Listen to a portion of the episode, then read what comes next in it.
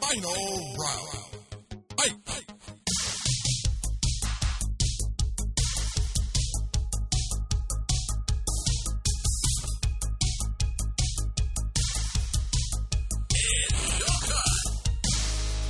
Everybody underestimates the kick in the groin. That's fucking illegal. Bro, you're not even famous yet. I'm not surprised, motherfuckers. What we're on the road to find there and say. Conceive, believe, achieve. Shut the f- up.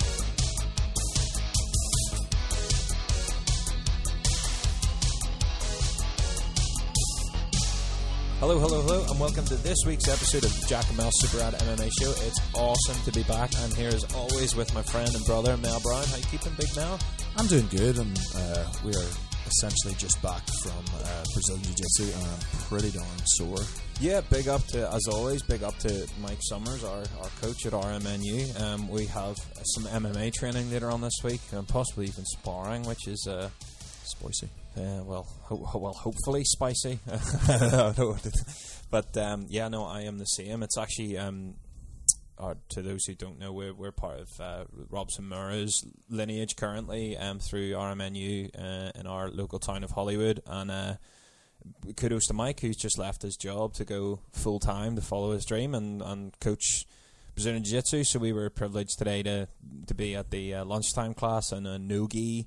We had a wee bit of a roll around, which was fun, doing some omoplata work, which we're both large fellows. Um, Yeah, I am not built for, for an omoplata game. Not built for a guard game. no, no, you're not. You're not. No, you're built like uh, like the bear that Khabib wrestled. So uh, Yeah. you're more of a top pre- uh, pressure passing. That's the nice way uh, of saying yeah, it, yeah. yeah. Put, put put in the pressure on. Yeah. Um, but no, other than that, all good. Nothing else strange. No, not that I can. I think of a reasonably quiet week of MMA. No major events last weekend. So. Nope. Um, which actually was we had a scheduling conflict last week, which led to us not being able to podcast. Um, but it was actually not too bad because there wasn't really a great deal for us to Would have been talk a whole about lot anyway. of whole lot of nothing.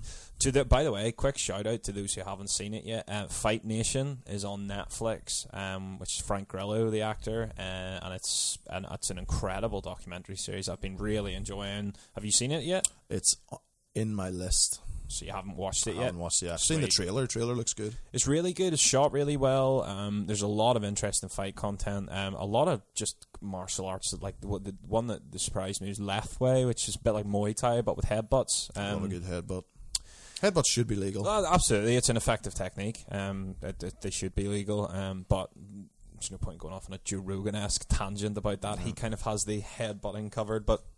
Yeah, quick shout out to anyone watching. You're obviously fi- or listening, I should say. You're obviously fight fans, so uh, can't recommend Fight Fight World. Sorry, can't recommend it enough. So, quick shout out as well to our good friend Mr. Jamie Morton. You can follow him at InkFloyd13. Uh, he is not only one of the most talented tattoo artists I've ever met, uh, but just an incredibly all round good dude. So, He yeah, looks like a wizard from space. he does look a bit like a wizard from space. Do you know what I, I think? I always describe him as like a white prince.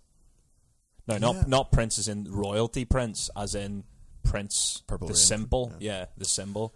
Yeah, Um, yeah, I can see that now. Yeah, right. He's basically a white prince. A Um, decadent dresser. he oh, that's one way to put it. Uh, flamboyant uh, would be a, a less polite way, um, but sorry. He's my best mate, so I'm allowed to say these things. Um, we have quite a bit to talk about this week, so let's just get straight into it with a big piece of meaty news. Mr. McGregor, Who? Conor McGregor has been, uh, let's just say, at it again. Uh, he wrote a big post on uh, Instagram, uh, and I am going to read it in its entirety. So uh, take a deep breath. Here we go. Thoughts on my last fight? Round one. I believe from a sports standpoint, round one was his. Top position against the fence, zero position advancement or damage inflicted, but top position. From a fight standpoint, first round is mine. Actual shots landed and a willingness to engage. Straight left early, knee to the head on the low shot, elbows in any and all tie up scenarios. Opponent just holding the legs against the fence for most of the entire round. Round two, he is running away around the cage before being blessed with a right hand that changed the course of the round and the fight. It was a nice shot. After the shot, I bounced back up to engage instantly, but again, he dipped under to disengage. That is the sport, and it was a smart move that led to a dominant round, so no issue. Well played. If I stay switched on and give his stand up even a little more respect, the right hand never even gets close, and we're talking completely different now. I give his upright fighting no respect in preparation, no specific stand up spars whatsoever, attacking attacking grapplers and wrestlers only. That won't happen again. I also gave my attacking grappling no respect to too defense minded, um sorry, his grammar's not great, lessons. Listen to nobody but yourself and your skill set. You're the master of your own universe. I'm the master of this. I must take my own advice. Round three. After the worst fighting of my career, uh, I come back and win this round. Uh, after the worst round of fighting, sorry. Again, walking forward, walking him down, and willing to engage. Round four. My recovery was not where it could have been here. That is my fault. Although winning the early exchanges in four, he dips under again, and I end up in a bad position with over three on the clock. I work to regain position and end up upright with my back to the fence, a stable position. Here, however, I made a critical error of abandoning my overhook at this crucial time, exposing the back, and I end up being beaten fair and square. What can I say? It was a great fight, and it was my pleasure. I will be back with my confidence high, fully prepared. If it is not the rematch right away, no problem. I will face the next in line. It is me, or it is all me always anyway. See you soon, my fighting fans, and I love you all. Lots to unpack there. Yes, uh, Sounds like maybe a bit too much of Nate Diaz has rubbed off on Conor McGregor's psyche because yeah, I don't like this nonsense that I lost the sport but I didn't lose the fight. Yeah, well, I mean, the sport is the fight. Um, I, I agree. The, the, there's a lot of kind of contradiction in this. That's the bit that, that strikes me. You know, See, it's we, kind were- of we were talking about this earlier before we started recording, and both of us think that one, he can't believe this. no, no. This is PR because if he believes this, we're bordering on delusion. Well, what I said earlier, and I and I stand by it now, is he's saying all the right things to the fans. Oh, yeah, to market a to rematch. market a rematch. But uh, you know, to, to to think that he, if he genuinely does believe that, you know, that is worrying. Like, for example, um, being blessed with a right hand that changed the course of the round So and got- the fight. So we got lucky with that yeah, right and hand. then he said it was a nice shot. You're going, well, how was it a nice shot if he was blessed by it? yeah, he just he got battered. He did. He got battered, but uh, you know, this is Conor being Conor, isn't it? Yeah, well, there's just there's lots of nonsense. This this seems nearly penned to the fanboys to get them all dripping wet with excitement for a potential rematch. Um, just lots of lots of nonsense. I didn't spot. I didn't do any stand up sparring the entire camp. I, dead on. Sure, you didn't. Um, lots of stupid stuff like he dipped under to disengage. Also known to you as me, you and me, sorry, as just getting taken down and held down. Yeah, and and that's what we kind of expected from that fight. Um, I just want to take a quick minute. Um, the last podcast we had with uh, the lovely and wonderful Mr. Andy Burrows was the biggest podcast we've ever had, and uh, like we, we just want to take a minute to, to thank you again for anyone that's that's checked us out in any way. We really hope you enjoyed it. We're always open to new ideas, new suggestions, uh, new sections, new new anything. But the the biggest thing that anyone can do to help us out, and it helps us out massively, is to leave a review on iTunes. It helps us get ranked, and hopefully uh, to bring new ears to the podcast. We do have some large pieces of news coming your way about. Uh, some merchandise, hopefully over the next couple of weeks. Uh, we will stay, uh, keep you posted on that, so stay tuned. Um, but yeah, just uh, a minute again, just to remind you that if, if you have a friend that likes MMA or a friend that listens to any other MMA content, please do send them our way because we, we we're putting a lot of work into this, um, and it, means a lot to have your support. So thanks again, um, Conor.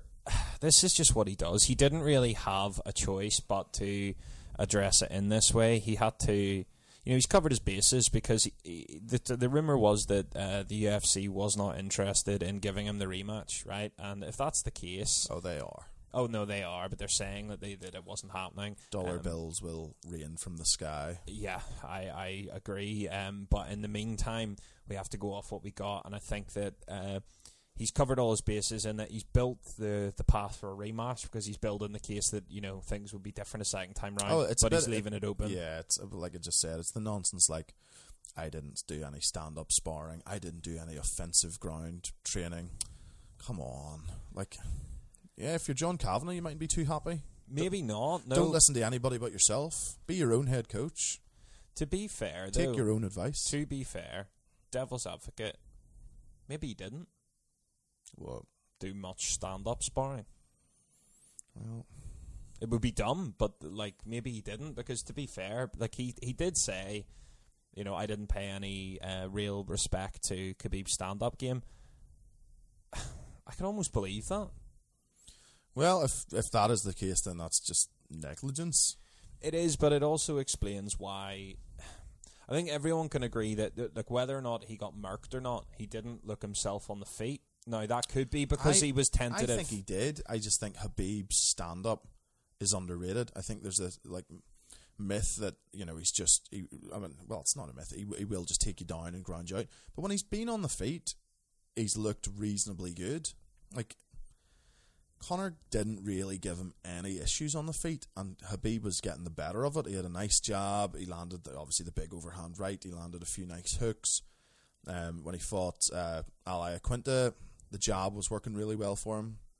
I think he's a better stand-up fighter than people give him credit for. Oh, I, I, I would agree with that completely. Uh, I just also think that I think Conor looked like he did, and how he has in every other fight. I just don't think it worked. I he did. He did nothing different. I'm, yeah, well, I mean, I, I agree with that, but I think that it's broad stance, came forward, you know, ranging uh, the right hand out. Uh, southpaw, isn't he? Right Yeah. hand out for the range, um, firing the teep kick into the body. Yeah. You know, he did all his usual mannerisms. I, I agree. I just think that it, it would be silly to, to think that you know if he and this is this is only going off the idea he's not sparring. Um, I think it would be silly to think that you know his timing was still there. You know, ring rust is a thing, and and uh, what what I'm saying is, I'm uh, you know. If we were to believe any of the posts, the bit that I would be inclined to believe is that he probably didn't do as much sparring for stand up as he thought, because I, I think that they did write him off because I think that, and it's actually almost my takeaway from the fight. Uh, I said this in the podcast, which is, you know, when we talk about matchups and we talk about trying to project who's going to win or or what have you, it's very easy to look at persons striking and go, "Oh, striker A is better than striker B." But what we always forget, or or and I don't mean we as in you and I, I just mean people in general. We always forget the factor in the impact psychologically that the fear of the takedown has. well, that was And it. It was a it was a left hand knee tapped overhand right, and Conor dropped his hands to defend a takedown and got cracked. And that is as much like it's nearly when you say, you know, striking in MMA, it's not just standing at range and throwing strikes. It's everything. It's the feints. It's the threat of the takedown, like you just said. It's all that combined, which Yeah. makes an ultimately effective striker rather than you know. Hence why uh, Gokhan Saki isn't absolutely murking everybody in the UFC. It's, it's just different. It is just different if it's just pure striking, and I I have no doubt about it. If it was a boxing match or a kickboxing match, I think Conor comfortably beats Khabib. Oh yeah, yeah, handily. It's just mixing it all together, and I just think Khabib is the better rounded martial artist. I completely agree. Um, it'd be interesting to see what's next for Conor. Uh, One thing I did like about that is that he said he would fight whoever's next in line Good. because I really, really don't want to see the title fight taken away from Tony. No, Tony does deserve it, um, and Tony is the one person that I believe could beat Khabib. Not saying he will. Mm. I'm saying I, I can make a pretty strong case for it. I He's a good chin. Um, he does get he does get rocked, but he has a good chin. He does. doesn't get tired.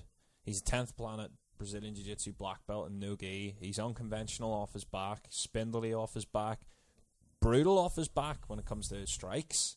You know, Khabib mi- might not be able to, to sit, you know, with his head under his chin. You know, Well, something uh, Mike, our coach, was actually saying earlier because we were talking about uh, how Tony would fare against Khabib, and he was saying, you know, like even if you're the best part of your game was off your back, you wouldn't want to take that approach with Khabib because his top game is the. You wouldn't want to go into the best part of his game Yeah. either. You don't want to give him that advantage. Um, it's it's a super compelling fight. I would f- favor Khabib. I just think he beats them all. I think the real anomaly at lightweight is uh, we said this before is Kevin Lee. yeah. Yeah. Um, Well, because more- he is an excellent wrestler, great submission fighter, and ever improving stand up. I think if anybody, in my opinion, is going to give Khabib fits, it's probably Kevin Lee. Maybe not now. Maybe a year, Year or down two. the line. Yeah. Well, I mean, Kevin Lee, first of all, is big. He's big for that weight class. It's a tough cut. Um, I think he'll be one of the first ones to jump ship to 165 should the UFC do it. Second of all, uh, Iaquinta Kevin Lee confirmed, uh, confirmed for Milwaukee. I actually quite heavily favour Iaquinta in this. Uh, I favor. sorry, I favor Lee. I just think he's a phenomenal fighter. But Iaquinta, if anything, the Conor Khabib fight should show you just what of an how much of an animal Iaquinta is for, for staying in Especially there. considering that he had no prep. Yeah, to what tw- twenty four hours notice or something Well, he ridiculous. was prepping for was it Felder? I thought it was Chiesa. Uh, no, no, you're you're right. It was Chiesa. Yeah. Well, somebody anyway. Um, yeah, that's a great fight. It is. Um, Randy Couture has come out and had his say on the uh, Chuck Liddell and Tito Ortiz fight. Uh, he's not as concerned about, yeah, I know, um, not as concerned about Chuck's age, more concerned about his lack of um, sparring, competing. And that's kind of what we've said from day one is, you know, T- Tito, well, Chael tapped Tito, and then Tito denied it, and then. Uh, you know, he did get the tap from Chael, but uh, you, you well, know, has been over the last five years. five years with his Bellator run has been fairly accurate. I think his last fight must have been it wasn't this year, it must have been last Chael, year. wasn't it? It was his last fight. Uh, was Chael his last fight? I, I believe he was. Yeah, it was. And that was January 2017. So we're coming up to a year and a half ago. a bit more. You know, well, we'll round it up. We'll say two years since he last fought. Chuck Liddell hasn't fought since Rich Franklin sent him to the land of wind and shadows in 20. Oh, goodness, when was that? 2010 or something? Yeah, Yeah. that's that's a pretty substantial. That's, yeah, not, you know, that's a 48 year old man who probably hasn't sparred in eight years. Um, I Which on the upside should have helped his chin. good lord, silver linings. well, yeah, Um, I yeah, so I can't remember who shared it. It must have been Chuck, or but it was getting shared about the picture of him looking in good, decent shape. great shape, and oh, Well, that's got, what TRT and yeah, he's got that look back in his eyes, and it's like it doesn't matter. Like yeah, he can get his body fat down as a forty-eight-year-old man and look athletic. It doesn't change the facts. Um, I really, I, like, I will watch this fight. Yeah, so will I, and I want Chuck to win so badly. But I like a- as much as I want that, I just can't build a case for it. I, I think he, he's physically just not going to be what he was, and and you combine that with the years of inactivity. You know, regardless of whether or not he's been training or not, you know, the years of actual competitive inactivity. I, I think it's just going to be too much to to come back from. Um, and you know, it's not like this is a guy who's got this one punch KO power that's still going to be there. You know, don't get me wrong. He, he oh, he probably cracks hard still. He but- cracks hard, but like he was never this. You know, he wasn't. He wasn't going about one punching people. You know, it was he, he almost had that Diaz. well, his game, his game, his striking game was on timing. Yes, more than anything, you know, he was like the definition, the best example of sprawl and brawl. Yeah. great defensive wrestling, great brawler on the feet. But that, ex- uh, you know, the ability to have explosive movement and time that well, you know that that doesn't tend to get better the closer to fifty you are. no, and that therein lies my worry. I mean, good, good on Randy for for actually addressing it, uh, especially considering you know he's he's fought both of them. Mm, yeah, Um, speaking of which, would you watch Randy Ortiz again? no, just no, no interest. I do have interest because Tito Ortiz, as much as I loved him, Is Randy not Years ago. comfortably into his fifties now? Randy's 55. Yeah, no thanks. And Randy's been retired since what 2010 as well, Yeah. 2011. Yeah. no. I'd watch it. Not saying I'm, I'd be thrilled to see it being announced, just saying I'd absolutely watch it because I'd love to see Oh, Tito no. get his bottom spanked again.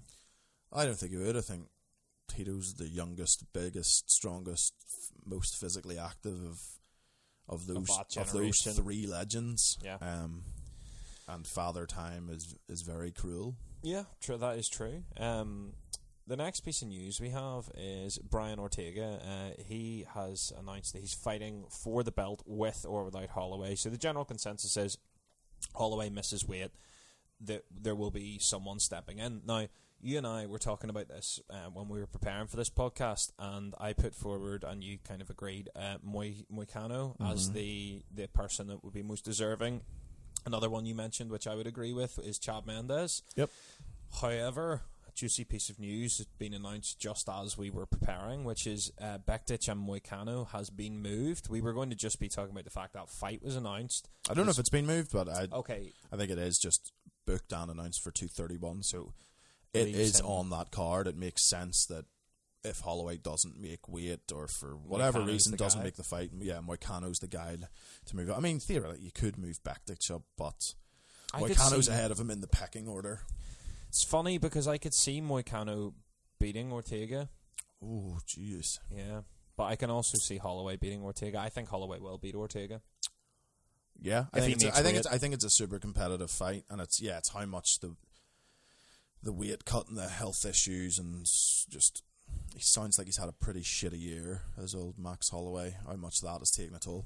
Blessed is depressed. Mm. That's, uh, it made me really touched to see him talking about that publicly. Um, it's just another reason that Holloway's a baller because, you know, the, UFC champs don't tend to. Yeah, what's he got to be depressed about? Well, it's would not be the general consensus. Well, no, yeah, that would be well, that would be the the ignoramus's view, but more. Uh, more, more just the idea that you know someone in that you know in such a male-dominated bravado-ish sport, you know that, that someone would come out and especially a UFC champ and and talk about something like that very openly. Um, I know that, that, that we don't want to mention names, but Mel, Mel and I recently have been touched by someone who who uh, who actually went missing, and, and it was due to mental health issues. And, and I think that any time that we can bring uh, attention to it, not not we, you and I, just we as a, a society can bring attention to it, especially when it's people that, as you say, you know, what's he got depressed about? You know, Yeah. I think I, I think that,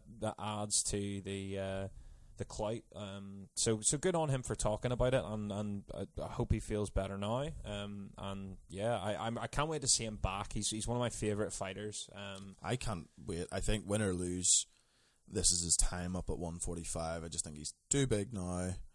Um, would love to see him at lightweight. well, the UFC told him that he was going to be there or thereabouts when he moves to 155. So even if he misses weight, he's going to be right in the mix at 155. Could he be the best? Nah, I can. Mm, Now he's he could well be the best 45. If he wins this, he could be the best 45er that there's been. Yeah. mm, yeah, there he's da- you know him and Aldo Yeah. and Conor. And Aldo is a weird one because it's a bit like what you highlighted about Chuck Liddell. It's almost like, well, uh, no, actually, we might have been talking about this off air, which is, you know, if you could hypothetically put a prime Chuck in now, Mm-hmm. you'd probably get cleaned. Yeah, You know, it's like a the evolution of the sport, and Aldo to me was that. You, oh you know, no, no, no, no, no, no. I, I still believe You, that. you give me Aldo from four or five years ago, and Aldo still cleans up most. Well, I mean, he, he- well, yeah, I get. Well, okay, fair enough. I, I, I just think. I that- think like Well, I mean, Holloway beat him twice. Aldo's yeah, McGregor beat him. uh, but that's what I was about to say. Aldo's stock took a hit because most people only really came to know of him with True. McGregor. True. But the dude was twenty five and one before that and beat all comers, No, super no, mega no, no, elite. that, that's what I'm saying. No, no, that's what I'm saying. Though is that I, I wasn't talking about like transplanting old Aldo in. I was talking about that concept of a change in the sport. You know, and what Well, I mean it's, is it's, that it's what, a what I'm changing saying of the is changing I- of the guard. Like yes, but that's what I'm saying is that I think that Aldo is at the tail end of his now. Like you know, I, I like he'll still have excellent wins. I think coming up, but I I think his I would like to see. title contention's done. I would like to see Aldo at fifty five as So well. So would I. I think that he could potentially do He's what another RDA guy. did. Yeah, he's another guy who's you know the cut the forty five is obviously. Yeah, it's been a big one. You know, he's talked about it for a long time, and he's always sort of been mentioned as going to 55. Uh, never does. no, but now could be the time. But It could be. then again, say Ortega whoops Holloway, hypothetically. What's stopping Aldo from getting back in the title mix? Just absolutely battered Jeremy Stephens, who's a top five, six, you know, featherweight. Nothing. Nothing's stopping it, but I just think that the same thing happens to. Against Ortega. Yeah, I think I think Ortega takes his neck. Um, Uh, I, I don't know. I, I don't know. Like Aldo is super underrated Oh, on the oh, ground. like, his defensive his defensive grappling is is arguably the best of all time. his defensive wrestling, yeah, well, certainly, yeah, yeah. Um, but I don't know. I just have a feeling.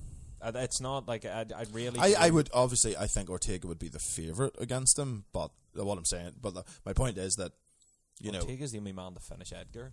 oh yeah, but my point is that Aldo's, you know, it's it's easy to say, oh, he's kind of done when you know, yes, he lost back to back to Holloway, which uh, you know, Holloway is the man, but if Holloway suddenly disappears from that division, then there's nothing stopping Aldo from getting right back into the top. It's the same as when uh, he lost to Conor Yeah, and then Conor moved up. You know, Aldo's next fight was Frankie Edgar Yep. for the belt. yeah, You know, he's he, Aldo's one of those funny fighters in that like his reputation is so good, his record is so good that he is always there, thereabouts. yeah, as you know, like the guys he's lost to is Conor and Max. You know, that's it. It's different, you know. If if Jeremy Stephens had to beat him, I would have went, mm, okay, probably probably on decline. time as an elite fighter is is definitely definitely gone. Well, I think he is on the decline in general. You know, he's on Yeah. the wrong side of That, thirty. that's kind of what I meant. But yeah, you know, but beating Jeremy Stephens in one round is nothing to be sniffed at. So he's still, And you he smashed him. oh yeah, he's still right up there. Um, ben Askren uh, is 98% certain, that's very specific, but I'll take it, that he's going to fight where? The UFC. Indeed. Um, great news, I think, for every MMA fan, uh, but more on that later. Uh, Chael has come out and said that he ranks Fedor as the greatest heavyweight. Now, we had a poll on our Facebook page about this. On our Twitter. on our. Twitter was it sorry Yeah. um, about this and we had some interesting responses. Uh, I personally find it difficult not to say Fedor after if if he if he wins the heavyweight Grand Prix. I think it cements him for sure. Um, he is in the conversation for me. Uh, as someone that wasn't mu- like I wasn't as invested in Pride as I wish I had been in hindsight. Uh, I came to it all a bit later and and only caught bits and pieces of Pride, and um, I think that there is a nostalgia thing with Fedor too. Um, so for me, I find it hard to look past Stipe. Um, purely just because he was the first person to do what he did with the, the multiple title defenses, but I absolutely that is not to dismiss the argument. I also have said before that I'm. It's not Fedor's record as such that I'm weary of. It's Pride's uh, input in that that I was that I'm sort of more weary of. Uh, I know that you you probably would side with Chael on this. Would that be right? Yeah, I, I there's there's a handful of fighters I think are in the discussion for for the greatest heavyweight of all time. Obviously, Fedor. We'll get to him in a second. Big Steve- Nog. St- Yep, Big Nog. Uh, I don't think he, I don't think he's up there as being one of the best heavyweight fighters of all time. I don't think you can consider Big Nog the greatest because I mean Fedor beat him several times. Um, and the certainly the tail end of his record is well, the tail end of most people's records gets pretty bad, but Fedor and Big Nog were both in Pride at their absolute primes. Those were the, considered the two best heavyweights walking the earth at the Yeah. time, and Fedor beat them or beat him twice. twice, and I think they had a no contest as Yep. well. Um, so to me, that's Fedor above Big Nog. That's Big Nog knocked out of the conversation. Um, then you've got Stipe, who, like you said, three UFC title defenses. Can't argue with the Also, stats. also especially whenever you factor in just you know, I think anyone anyone listening that, that disagrees that the sport has evolved and that it is much more difficult to be consistent now than it's ever been. You know, the the standard of the sport has raised exponentially every year, um, but massively in comparison to Well, that's the odd thing about greatest of all time conversations because, it's all relative. yeah, you know, if you took a prime Stipe, so Stipe of now, Stipe of a year or two ago, Mm-hmm. and transplanted him into mid late two thousands Pride, does that uh, does that fighter Stipe beat Fedor at the time? Is his skill sets more well rounded? Probably Mm, that's a tough one. Probably because as the game Probably. as the game evolves, the current best changes. should would should theoretically be the, Be best, of all yeah. time. No, you're right, and that that's kind of that is ultimately what makes this conversation so fascinating. Um, But to me, I you know so it's so hard to look past DC now. well that's what I'm saying. DC at heavyweight, I think probably could have been locked on if he hadn't of if he just stayed, if he stayed, but he only went down because of another man we consider in the conversation, Cain Velasquez. Cain Velasquez. Um, The question with him is, it would be if he hadn't been injured. it's one of the biggest letdowns in MMA that we haven't been able to see more of Cain. The guy's fought twice in five years, and even that the the fight he had with Werdum was you know pretty much of a, a shell of himself because He just couldn't stay healthy. he can't he can't. Uh, apparently he's uh, Healthy now. fit and healthy for a return, so hopefully we see him back. But Yeah, rumor was that he may potentially be looking at 205. Um, I don't know whether or not that's still on the cards, but I mean, he'd be a big boy for 205. You damn right, I would watch him try and avenge DC against Jones, though. yeah, at that, 205. oh, uh, absolutely. I don't think he could make it. Not sure. I mean, he's only, what, 235? Two forty in around there. He was always carrying a bit, though. He was always kind of, but how much of that allowed him to have the engine? True, true. Um, but yeah, no, no, that is true. But hypothetically, I believe he could make it. The the, the biggest hypothetical fight would be Cain DC at heavyweight. Obviously, never going to happen because they're closer. They've said as much. yeah, closer than brothers. This yada yada yada. But it would have been great to see who was actually Oh, 100%. the better because Um, they'll both say each other. Do do you agree with with Chael then? Do you think that currently Fedor has it? I think based on longevity, based on his record, I think if you know, like we were saying earlier, you know, the current best probably you could put him back and they would hammer those guys back. In the, you know, like if you took DC now, and put him in Pride, or you put took a fully fit Cain and put him in Pride, he probably mops the floor with Probably. with those guys. Um, but based on records, accomplishments, longevity, I think it's got to be Fedor. Another. Uh, I'm sorry, I've forgotten your name. I'm actually going to look him up very quickly because uh, had a discussion with a, about a dark horse on Facebook when we were discussing it, and uh, Fabricio Werdum was put forward. Yeah, I, I must admit, I, I actually said to you even earlier that I, I found that one a little bit hard to, to wrap my head around. Um, I can understand, like, obviously beat Fedor when Fedor was Fedor. He was the first to do it, wasn't he? He- Uh, he yes, caught in first, the- first, in the legit- triangle. first legitimate win. Um, you know, Gavin McQueen, that's who suggested it. So Uh, I mean- fair point. Thing is, right? So you know, lost to Sergei Kharitonov, nothing to be ashamed of with that. Absolutely you know, especially when you're looking at it now. Uh, lost Big Nog in 2006, lost to Arlovsky in 07, um, and then lost to DeSant- Cigano dos Santos, which is fine in 08. Um, problem is that none of those names are. Well, my- well, I think Werdum is in the conversation. I said to you that I see him in the top five, top ten for sure, definitely, probably within the top five.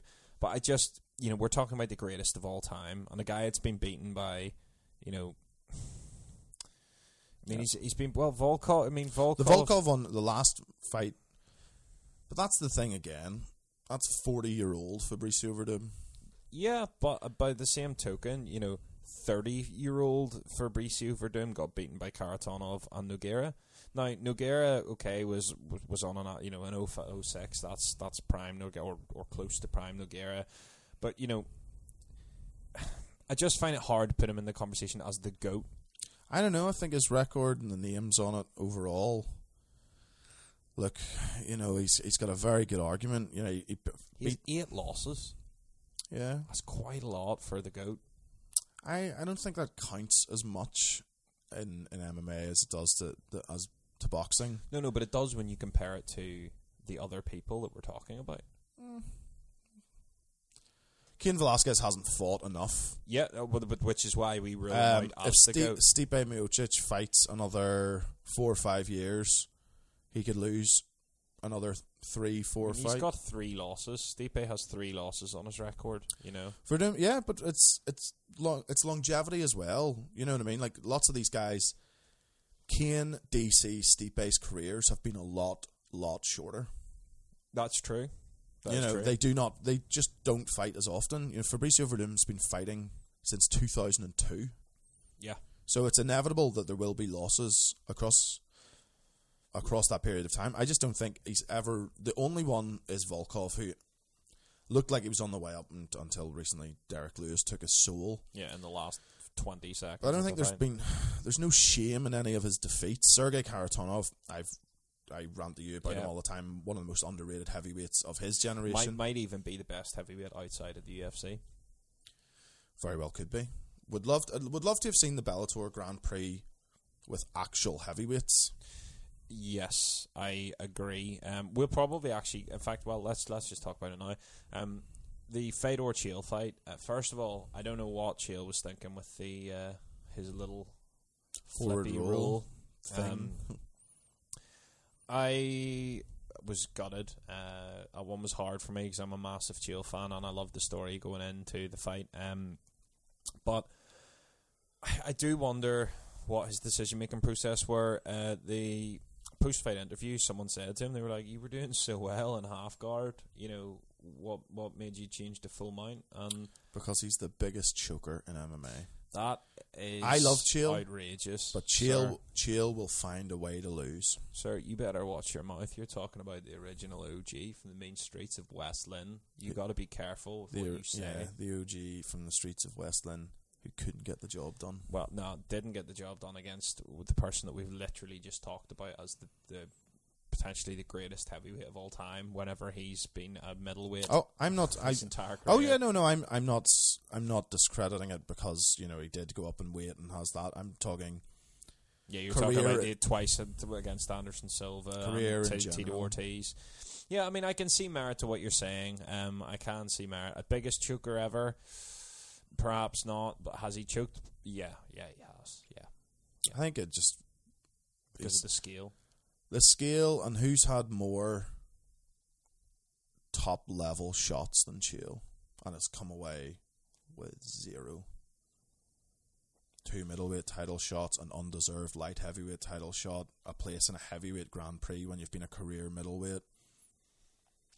True. The chance to beat, you know, he's fought arguably the greatest heavyweight of all time, the greatest light heavyweight of all time, and the greatest middleweight of all time, and has come up short in all yeah, of them. but to be fair, like that's that's exactly it against the greatest middleweight of all time, the greatest light heavyweight of all time. Oh no, I just, I just, one of the greatest. I just think that time. when he's had the opportunity, he should never have lost to Anderson Silva. he should not have lost to Anderson. He Silva. shouldn't have got blown away the second time.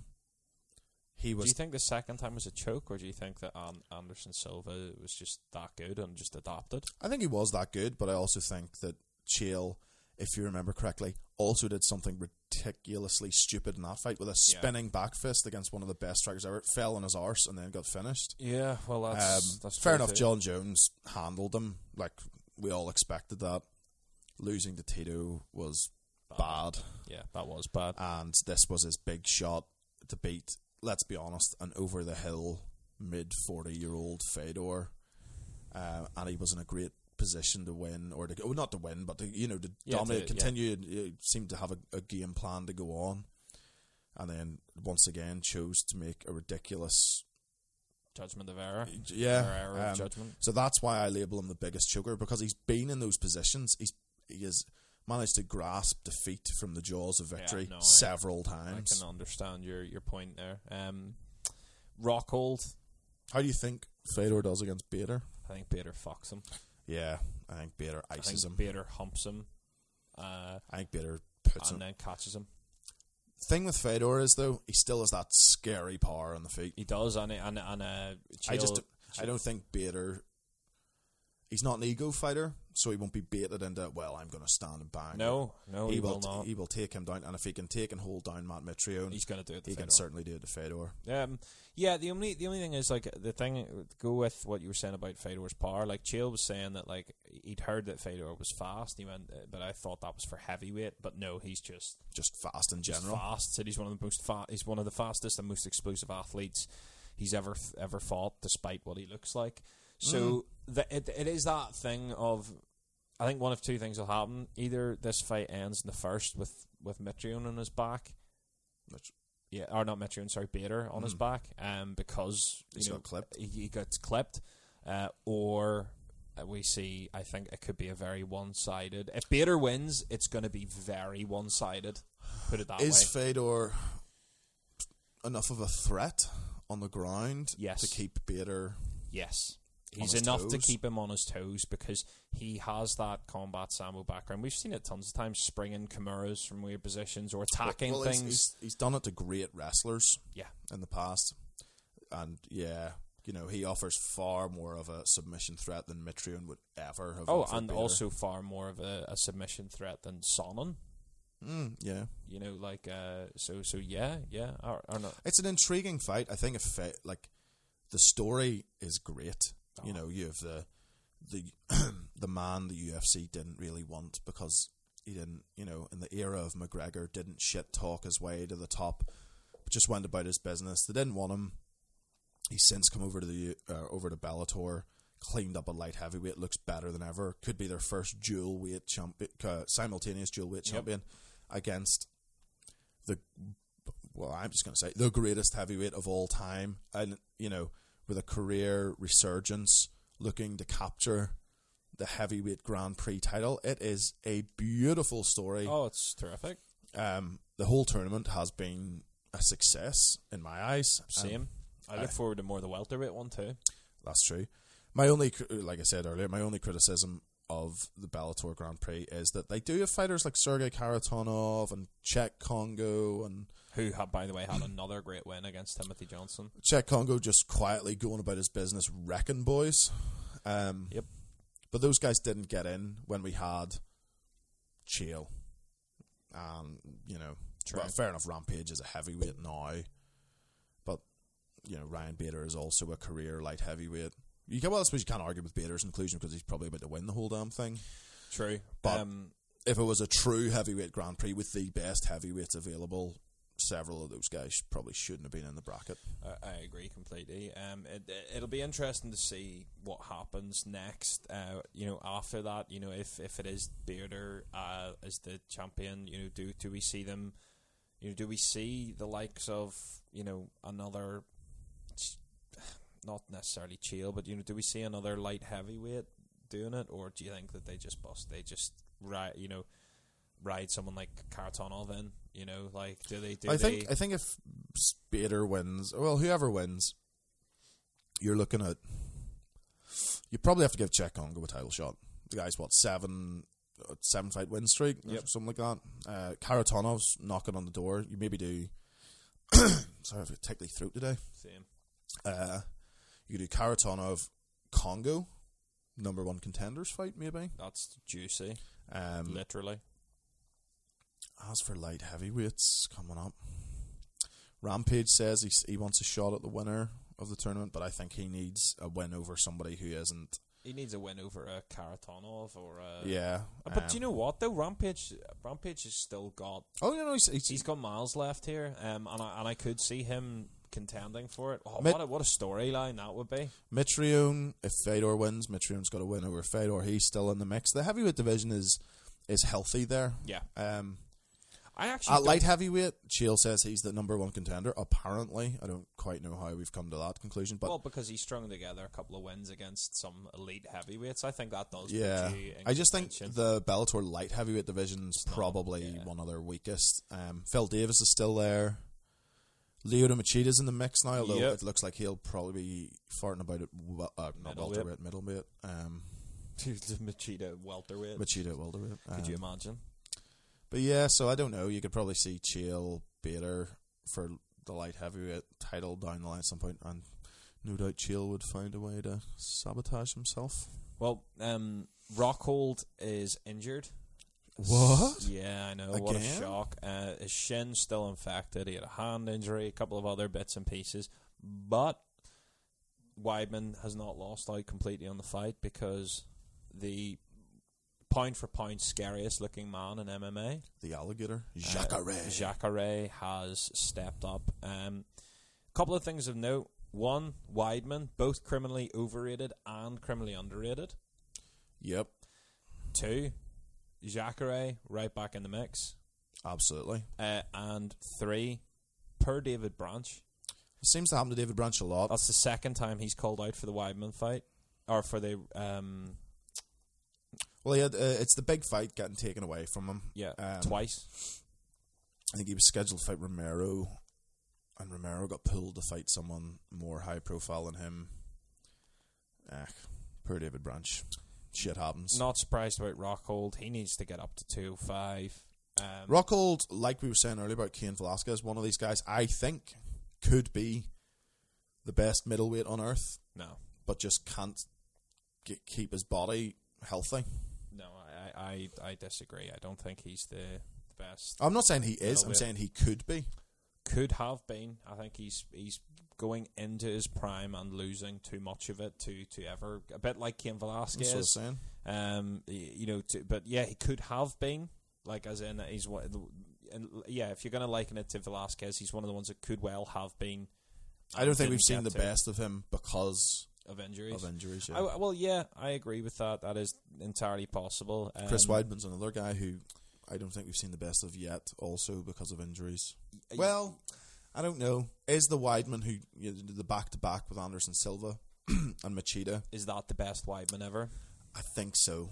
But saying that, he looked great against Gastelum when he came That's but Gastelum, like stylistically, that was a good matchup for him. Um, that's not to say that it, would- you know, oh, it was an easy fight. Like Kelvin is a killer, and he's one of my favorite fighters to watch. But uh, Weidman, you know, that that that is, you know, I expected Weidman to, in the way that I expected Khabib to hold Conor down.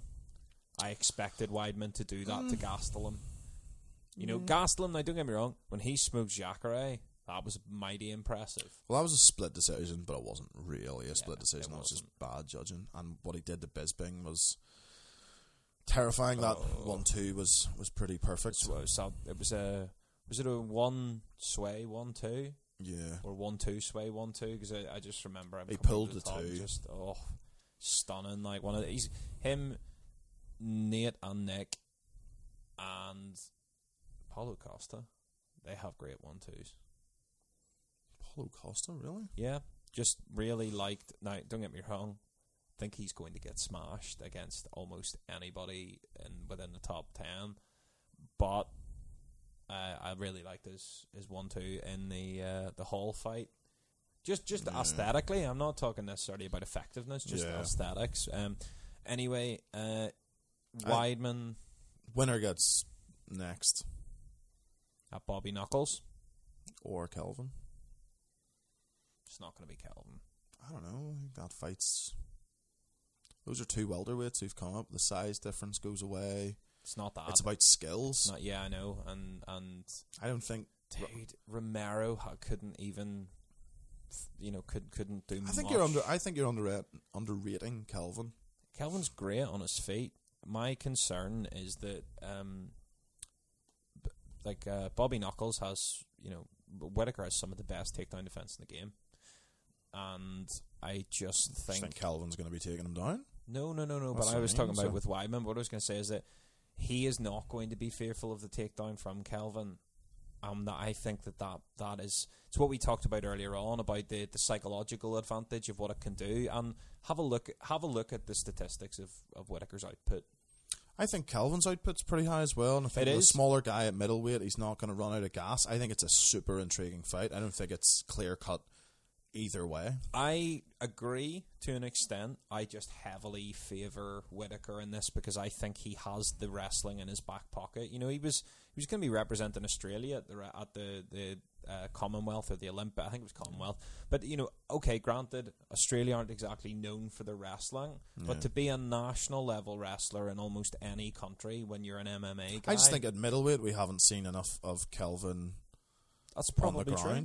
Yeah, probably true. Um, I, I, I personally favour uh, Whitaker, but but you you're not wrong. Um, and I could see I can make a case for both of them. I just if I if I were a Gastelum's a tenth planet black belt. yeah. Yeah, like that's you know he's no joke. No, no, no. He's not. He's not. I just think his boxing. oh, so crisp. Well, I think the two of them if, in that fight is probably going to stay on the feet, and it will probably won't be too many kicks even thrown. It'll be pretty close to being just a boxing match in a cage.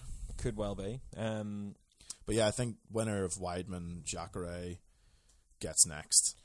Um, Michael Chiesa has come out and said that we haven't seen the best of him at lightweight, uh, and you know he thinks he's going to make waves at 170. I have two things to comment on in this. One, as you pointed out to me off air, I do have a penchant for guys who've gone up in weight and and looked spectacular in the process. For instance, Mr. Bobby Knuckles, as we just spoke about, another No great better example. Rafael dos Anjos, another great example. We talked earlier about what we think Jose Aldo would be like at 155. DC. DC looks better at heavyweight. I, I don't like weight cutting to the drastic extremes. I understand the need for it, uh, but I'm not one of these snowflakes that's going to be like, oh, need it. It's going to cut. Like, I would like to see it, but it is what it is. It's part of the sport at this stage, and it will be handled however it is. However, with that said, I don't like this idea that it's like, oh well, where do you see me now? No, I don't need to cut weight. And it's like, well, you you could have you could have gone to 170 earlier. Like, I don't like that. Like, I think so that's almost just- just, trying to keep himself relevant. Yeah, but that's what it is. It's the it's the it's the PR game. You know, it's it's to try and whip up a bit of interest in it because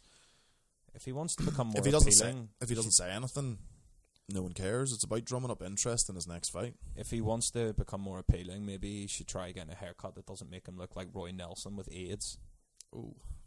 Got Why? fucking horrendous mullet. Like, what are you doing? Like, why? Why? Like, why? Why not just have a like? Why not just? I have nothing against mullets. If, if Sounds you, like you do. No, if you rock a mullet, that's cool beans. But he don't rock a mullet. He looks like a fucking redneck moron. Seen a fashion show. Uh, no, it's not. But thankfully, you know, if it, it's not a fashion show, but it is about PR. Your argument is based on you don't like his haircut. That's not why I don't like him. My argument is based on the fact that I don't buy. I'm not going to give like, oh yeah, I can't. Oh yeah, look, look, look he's got like, look at him now. Where do you see him at 170? It's He like could be great at one seventy. he absolutely could be, but you let your actions do the talking instead of Yeah, I, I know, but he, that's what I'm saying. He will. Like this is just a PR bullshit game. That's my it's point. because he's coming off of two, you know, two losses. exactly. So, so know your fucking place. Just But, come. not, but that's not about knowing your place. It's about drumming up interest in your fight, regardless. Like, I, I can't fault the guy for saying this. Like, whether it, you know, rings true in the end, yeah, who cares? But I'll be interested to see how he looks because he's the guy claiming. You know, he's, he's got to put his money where his mouth is now. So I can tell you how he looks. He looks like Roy Nelson with AIDS. not at welterweight. No, perhaps not at welterweight. Maybe just like With a heavy- Roy not full with blown. spondylosis or something. Yeah, Not full blownsies. um, no, just partial. Um, new diagnosis. I, th- I think that Chiesa will look better at welterweight. Um, of course, cutting that much weight will be tough on on on anyone, and I have no doubt that it has depleted him. I just don't like the He's a good fighter. I just I don't think he'll make particular waves at he's a welterweight good fighter, either. but he's like He's a middle of the road guy. he's just one of those guys that's going to win two, lose. He's just he's a Nate Diaz caliber, Well, but without the name. he is fighting the natural born killer, Carlos Condit. So we will. That's an. But see, this is this is. Do you know what? Do you know what annoys me about that fight? Condit's a guy we've said this before who just seems to have. There's his skills haven't He's the deteriorated. biggest choker in MMA, Condit? potentially, Don't think so. potentially. I think Carlos should have stopped by now. We've said this before after the, uh, especially after the Alex Oliveira fight. Uh, where he got tapped. Yeah, he hasn't lost any size, strength, speed, skills. He's just lost. That va va voom. Yeah, like you're fighting. I can't say you've lost your fighting spirit because that's you know fairly insulting to a fighter. to a top level fighter. But I don't know if that competitive drive just or fire burns quite as hot as it used to. Um, I think those wars he was in have have taken their toll, and you know the horrendous double knee injury blowout against Woodley, and then coming back from that. Um, He's, ha- he's had his time at the top. I think. I don't think he's anything. The problem is, I don't think he's anything left to prove. He's been fighting for a ridiculously long time. He has had what forty-five fights. I'm sure. yeah. Um, I don't know. I don't. I don't. I don't know. If you're Carlos Condit and you're coming off, you know, you've lost four on the bounce. and You're fighting Michael Chiesa. The yeah, I mean the, the problem. What's with that? What's fight- that? It proves nothing for that, you. but you see, this is exactly what I was going to say: is that Chiesa wins, and you go, "Oh well, Condit was on the way down." Well, the problem is Condit though. wins, and you go, "Oh, Condit's back," and mate, Chiesa's still shit. Well, the problem is Condit is still a name, and unfortunately, in this game, the names stay Yeah, long yeah. after the ability. But it's not even his ability. I just, I think he said he. I can't remember if he officially retired or he semi-retired. He was certainly inactive for a while after the Demian Maia mauling. I think he owns a coffee shop or a coffee brand Yeah. or something. I think it. I think once you've, you know, he's had, fair enough, he never won the full undisputed title, but he has a UFC title, which I'm sure is on his mantelpiece, and he can say forever, you know, I was the champ at X point in history. Yeah. You're not going to get there again. You've got other endeavors. I think he has a young family. You've been fighting. He's been fighting since he was what seventeen or something. Yeah. Thirty four now. Nothing left to prove. I would just rather see that guy ride out without any more people sort of taking advantage of his name. Do you think he's just waiting for a win to go out? I think Carlos Condit from when he fought Diaz or GSP, fifty percent of that Condit wipes the floor with Chiesa. Yeah, well, like, like that's So the I Condit think- that nearly finished GSP. Yeah, yeah, so with that head kick. Um, if he can't beat, I said it last time. If he couldn't beat Alex Oliveira, but Alex Oliveira is a decent fighter. He's a great. He's great on the ground. You know, like his names, the names he's lost to aren't aren't bad names at all. Like he hasn't, there hasn't been one where you're like, oh god, you know, that's a terrible name. But Michael Chiesa coming up from fifty five, Yeah, he should. he should. Well- if he doesn't, he should stop. One, well, just a couple of pieces of news left. Uh, Anik signs a four-year extension with the UFC. Uh, Yay! I quite like Anik. Ah, he's cardboard. He's He's just getting better. I- He's Fox personified. He's just. You I- know, I he may as well be one of those Fox robots in a suit. But you know what? Like you have, like that is one of the rules within. Oh, it's it certainly is. It's just you know, as much as we laugh at, at Goldie, you know, it's a bit of the personality of the sport. It's just sanitizing it a bit or something. Yeah, think- it, it needs a bit more personality. It's Once you imagine once Rogan goes, hmm. how dull and plain that you know broadcast booth could potentially be. I'm, I'm disappointed we haven't seen more of Jimmy Smith on the bigger events Yes, yet. same, same. Um, but I think but that that's, that's Jon Anik does. You know what it is? He's a company man.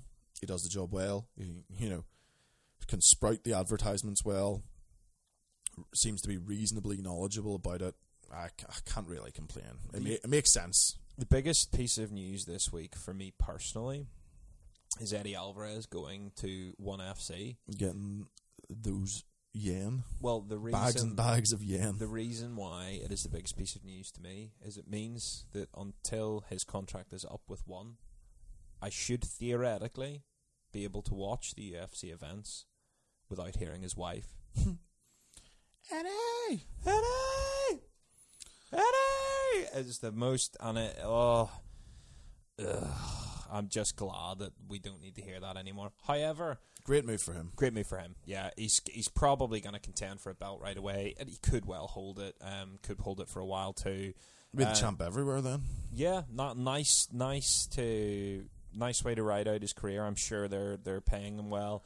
Uh, Top he- what, a top five lightweight of all time. yeah, yeah. yeah, he's got to be record alone. UFC champ, Bellator champ. Could be the one champ. Yeah, um, and he's and he's beaten some great guys too. See Brandon Vera, current one uh, heavyweight champion, just saying on gushing about how great his time at one has been compared to the UFC, and just says you know likes it because fighters get treated with respect there, and if you're a free agent, just reach out to one and they'll see what they can do with you. I I really like one. I like the product. Yep, Um, I like the cage. Yep. Be interesting to see if they continue to grow, snap up big free agents because this is a big signing. You know, Bellator would have had Eddie Alvarez back in a heartbeat. I'm sure the UFC. They wanted to make the Michael Chandler match more than anything. I'm sure. Mm, I'm sure the UFC they've probably got the all they could out of Eddie at this point. But I mean, He wasn't going to contend again. no, no, no. But he's still a guy you'd like to to keep around. Um, Yeah, but you need to have, you know, you need to be, you need to be having him and uh, Gaethje type fights. You know, but that's yeah, but that's what I mean. So you, he's sort of done everything he can do in the UFC now. no good for Great, him. great move. Yeah. And uh, hopefully his wife learns a thing or two about respecting crowds. um, DC. Uh, speaking of commentary with Jon Anik, uh, DC postponed a WWE commentary tryout. Now, there's a couple of things I want to note about this. First of all, I'm still hearing that his hand isn't right. Yeah. I don't like this. Um, I don't like this. Now, I don't mean don't like it as in I still think he's going to win. I think what's going to happen is he's going to drag Derrick Lewis into a world of hurt on the floor. Derrick Lewis has not faced somebody that I can think of that can wrestle like DC. He is going to get mollywopped. It's going to be disgusting. Credit to It's Derrick going to look, it's going to look like the Rumble fight, maybe It's- without because Derrick doesn't have the speed Rumble did. Um, I just think DC takes him down and taps him probably Yeah. fairly easily if he gets him down. Yeah, and and I think I think that that's exactly what's going to happen. But I don't like this because I don't like fighters fighting hurt. I think he's come out and said it's fine. Yeah, do you know what he came out and said? He said, "Oh, do you know sometimes like when your finger, like what you need to do is just just hurts, but you just need to press real hard, and it just pops." And it's like, really, Yeah. really, that was the, the word in the press was because you needed to crack your knuckle. Ak, I've no issue. Um, I- Every fighter comes in with, with some varying degree them- of injury. Yeah, yeah, but this is my point. The injuries should be either not a big like a big deal and it's kept quiet, or not a big deal and said aloud. I don't like the straddling of the fence with them because I think it sets up for a. In a case of a loss, it sets up for the oh, but my hand was injured. Now Yeah. I don't, I can't see DC saying it, but I can see the fans saying it, and that that to me is even worse than DC saying it because you know, Yeah. at least the DC says it. You're like, oh, of course you'd say it. You know, that's you. You know, you need to have an excuse to lose. Not DC personally, just fighters. Yeah. But when the public say it, and there is something on record that his hand isn't right, it just puts, you know, because if Derrick Lewis wins this fight, not only would that be hilarious for for the UFC having Derrick Lewis as you know the Black Beast as the UFC champ. But if he does, you know, he deserves to be credited for, and lauded for that. And I feel like this is already the, you know, the the it's it's like making a little cake and not having a cherry on top of it. You know, it's or a little bun. Uh, the commentary side of it, I why is my question. I mean, I know why for DC, but why why are the WWE doing it? Um, I mean, DC's not that big a name. No, and he's also. I don't think he's a particularly great comment. He's obviously super insightful. Yeah, He's super insightful into legitimate But that's what, but that's what I was about to say. He's insightful into your sport which he is, you know, a dual champion. He is not one insi- of the best ever. He's just, um, he's a big pro wrestling fan. which is ludicrous. Well, yeah, me and you were massive pro wrestling fans at Yeah, one point. Doesn't Before mean- we got pubes, fair enough. Um, it's a boys' sport. Like it, a- w- not it wouldn't qualify us to be WWE commentators. I don't know. Like, I, I get it. I don't like this constant. It's weird. It's like the, it seems to be a lot with UFC guys that like yeah we we we grew up on it and we all grew up in WWE, especially for those a bit older than us. We're both '90s children. Yep. Um, Well, just just yeah. But uh, if you came through the '80s and you had Hulk Hogan and blah blah blah, and then obviously into the Attitude Era, I actually disagree with you a bit. I think that, that we, if, of all of the generations, were probably prime for it because we were eight. When But the, what I'm saying is, Attitude Era what I'm saying is, they went through both of it before MMA really exploded, and that's war existed on it. Yeah, on a yeah. big level. yeah. um, But there seems to be this weird thing that like they would all, if given the opportunity, jump ship to it. It's like the dream career, which which seems ridiculous because it would surely seem the other way around. Like if you were a wrestler, you'd want to be legitimized by going to an actual sport, which your sport in you know like Mr. Lesnar. yeah, you know, your sports entertainment essentially represents a dramatic version of, you know, I, I, I don't get it. I No. I don't see the appeal. I, I really don't want to see DC, and not that I watch WWE, but I just don't want to see him in it. Um, nothing more I can say. See, they're in the shit for being in bed with So the Saudi Arabians. yeah, because the UFC have apparently pulled out of their big Saudi Arabia deal because of how Saudi Arabia treat their Their folk. yeah Yeah, it's all a bit of a shitstorm, really. The the, the thing, but you know, I mean, that we, we we stay away from the politics wherever possible. So let's let's duck out now.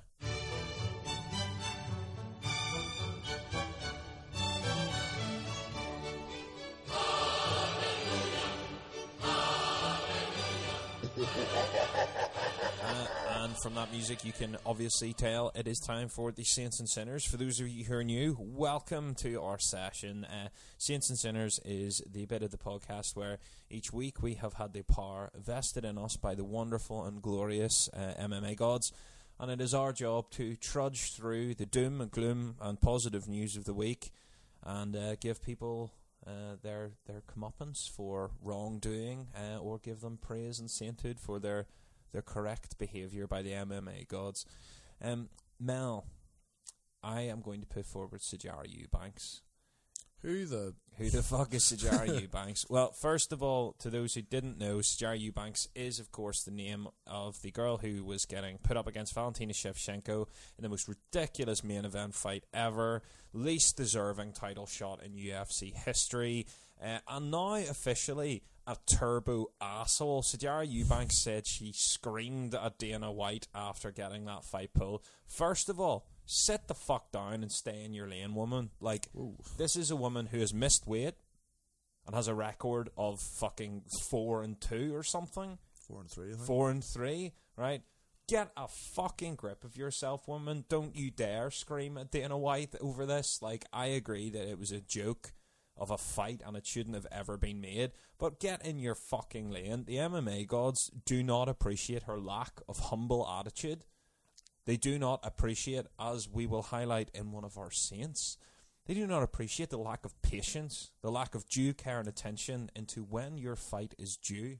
The MMA gods will reward you with your title shot when you are ready, most of the time. But is her reaction not justified? As I'm pretty sure if you were promised a headlining spot and title shot at Madison Square Garden, only to have it taken away, to be removed and put on Fight Pass, no doubt. Well, that is setting a precedent, and the MMA gods disagree strongly. The MMA gods uh, refer you to uh, section Derrick Lewis in how to handle getting a title shot early.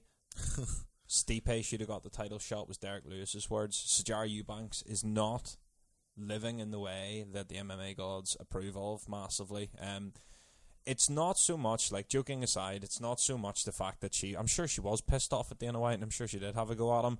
But it's the fact you're going on to publicise the beef. It's like you know uh, she's been she has been a hateful little bitch about this since the beginning, and uh, she is slowly becoming my least favorite fighter over Tyron Woodley What? right?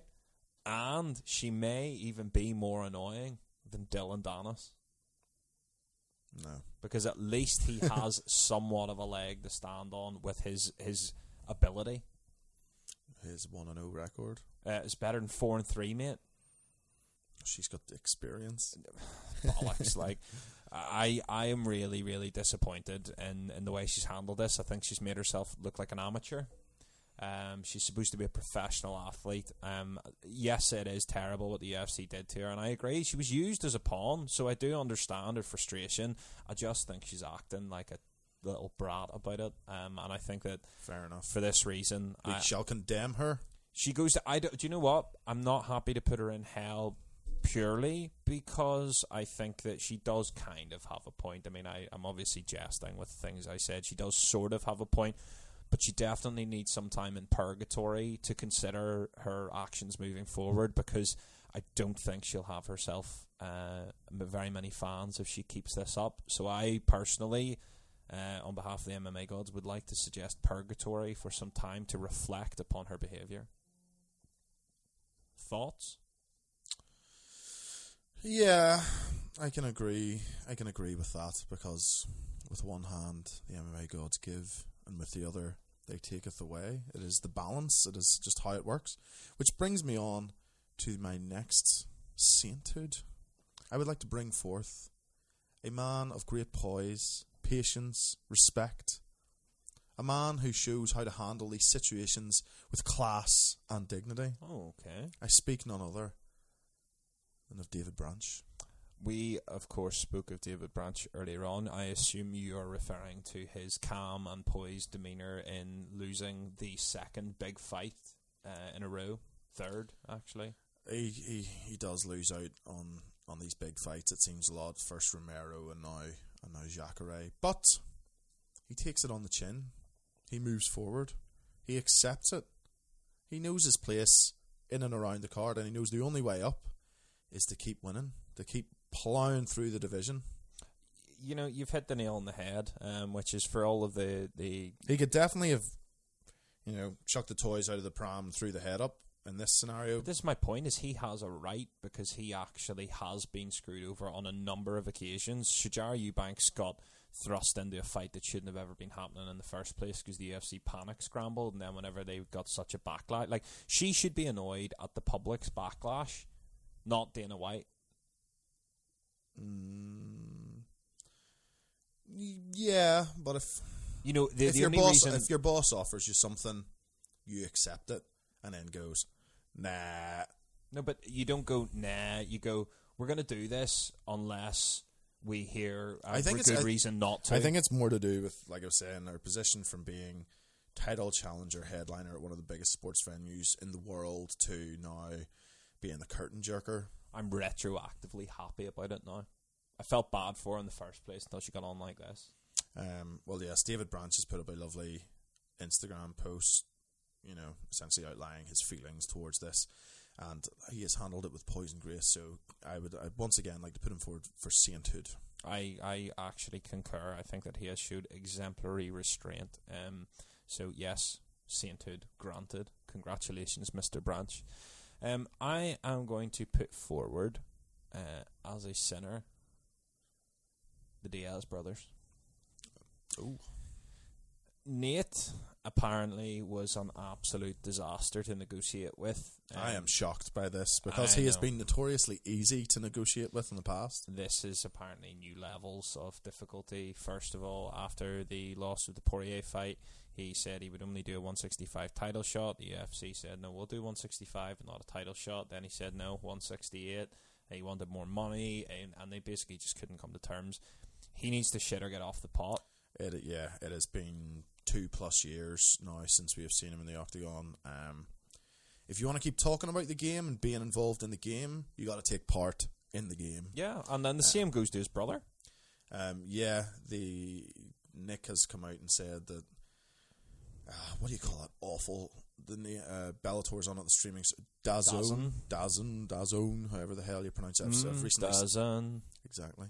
I've uh, signed a deal with Canelo Alvarez, the boxer, um, for I can't remember if it's ten fights or ten years. It's ten something for like three hundred and sixty five million dollar deal. Uh, to Can I which borrow a tenner? yeah, exactly.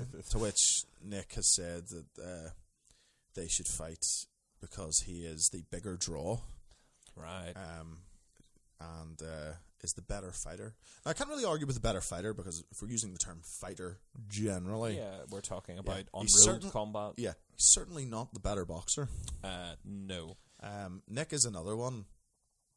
The TMZ brothers, as they should be known, I like it. spend a Shirley lot of Woodley has Yeah. a stake in that. spend a lot of time just you know Snapchatting like sixteen-year-old girls, um, partying up in, in Vegas and, and doing whatnot. Uh, yeah, you either need to get out of the game or get back in it. Uh, it's like Nick, even more so. I mean, when's the last time Nick fought? Was it Anderson Silva? fourteen, Something like that. Yeah, hasn't won a fight in four or five six years. year. I think it's longer. I think it's like Oh, 20, one. Sorry. Yeah, yeah, yeah. Um, Nate, yeah, like it just said, hasn't been seen in two, two and a half years.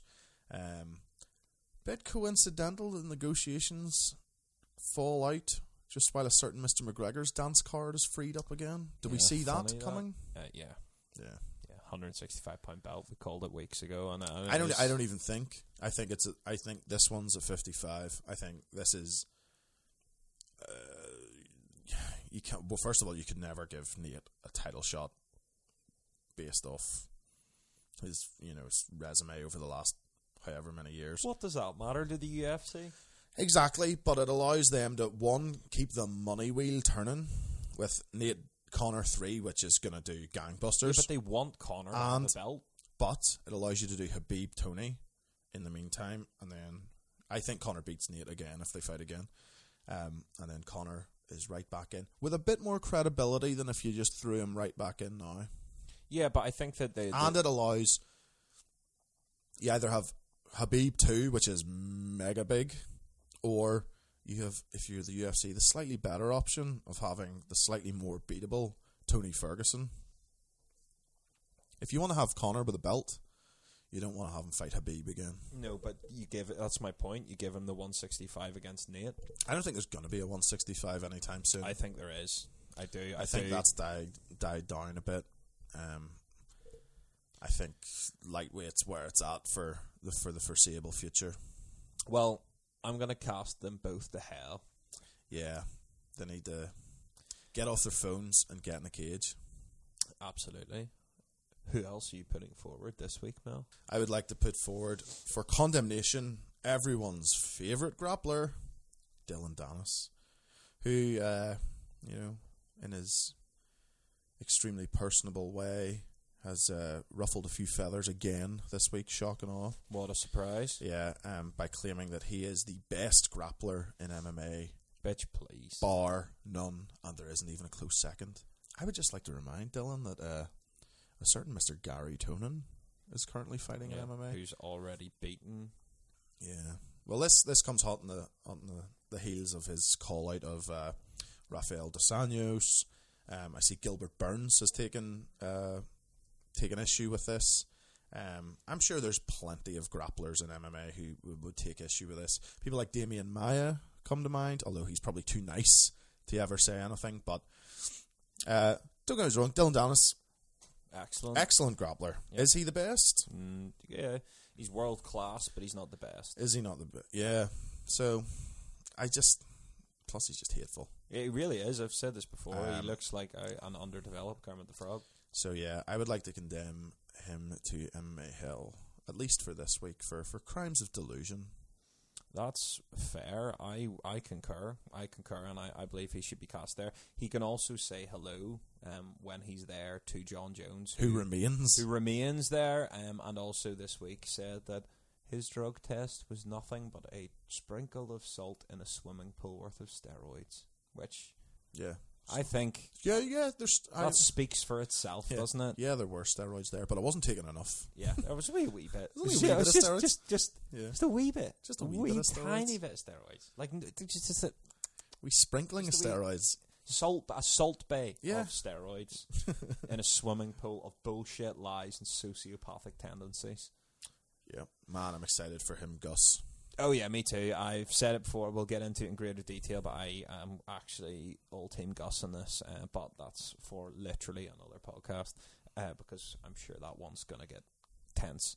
Um, on a more positive note, then I have one more, one more saint to put forward this week.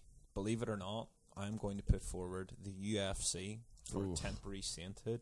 Now I know the UFC are not without their transgressions. Hell, we've even just just mentioned a couple of them. Like uh, you know, they'll put on fights that shouldn't happen just to make money. But I think they do deserve because, and this is the only reason, because they are trying to right a previously done wrong. They are working, as we mentioned earlier on in the podcast, they are working towards trying to get Mr. Ben Askren involved in the UFC. About damn time. About damn time. Uh, best grappler in the welterweight division. Could be best grappler in MMA. He could be. He could. He could be. Yeah. He really could be, and that's actually Dillon Danis is a welterweight. Like you know, th- there's there's another guy that, that could potentially be better than Dillon Danis. Absolutely. He's certainly a better fighter. Yeah. I mean, people. Who would you want to see Ben Askren fight? I mean, there, there's so many options. I mean, Colby. obviously, uh, you know, GSP, Khabib, Woodley, Woodley, who uh, apparently he absolutely destroys in wrestling. but would he destroy in MMA? Yes. You think? Yeah. Don't know what that was, but Pause and cut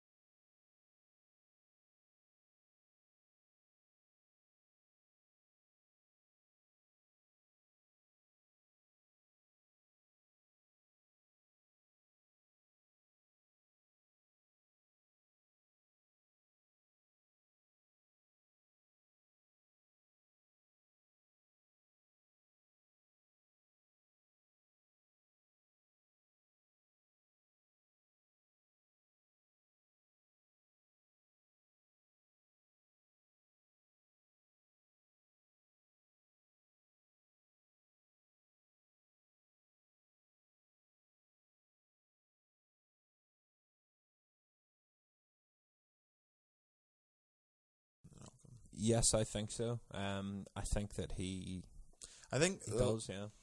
I don't know about that because I think Woodley is excellent, and it's like we were saying way back at the start of the podcast about Khabib striking. You know, I think the the gap there, like there, you know, obviously Ben Askren, I, I believe, would be the better wrestler, but it's not like uh, Woodley is any slouch in that department. But he has also got ungodly powerful hands. That is true. That is true. I seen rumors of uh, Stephen Thompson, which I like the idea of because if you're not going to put him straight in for a title shot or you know he needs to prove himself or get a win or two first, Stephen Thompson makes sense. A guy right at the top theoretically should be Ben Askren's kryptonite.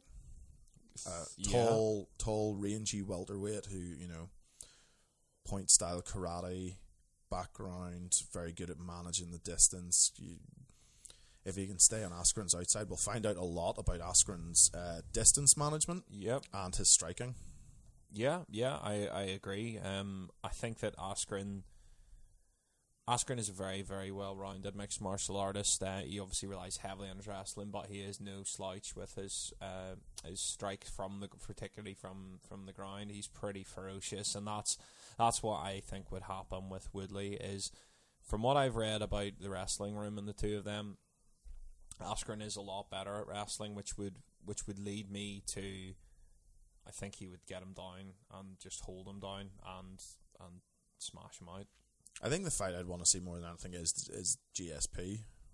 Yes, yes, that is probably because it, it, you know, you- you're talking about the question with Askren is is he the best grappler ever in the uh, in in MMA? Has GSP been usurped by Khabib though?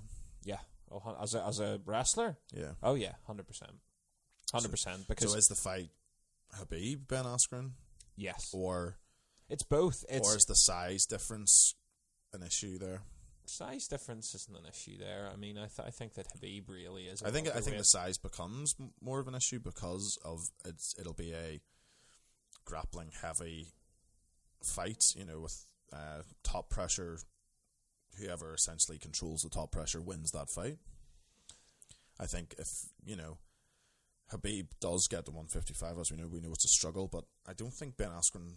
You know, I think Ben Askren's cut to 170s reasonably difficult as well. No Ben? As- no Ben Askren, I thought was uh, a big advocate of of walking around pretty close. Oh, really? Yeah, I think he. I'm nearly sure he's a big advocate of, of walking around, sort of right right around where he needs to be, unless I am mistaken. But I am I'm pretty confident that um I've I've heard him talking before um about weight cutting and, and, and saying that you know he.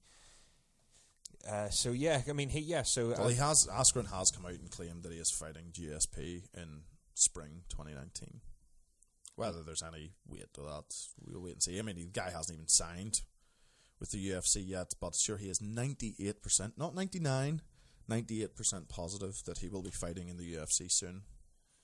Well, I yeah, I mean, well, well, okay. So Ben Askren was saying that uh, he was going to move to 185 due to the change in weight cutting. Uh, you know, it said that presumably the uh, the the IV ban. Yep. Um, but he, he believes massively in uh, the one FC system. So, you know, Well, I think regardless, the UFC does deserve their it here because the UFC used to be about, and to an extent still is, about bringing the best of the best of the best into the organization and seeing essentially then who is the best. And in a time where we have seen welterweights like CM Punk fight, whereas an undefeated monster like Ben Askren has remained out there.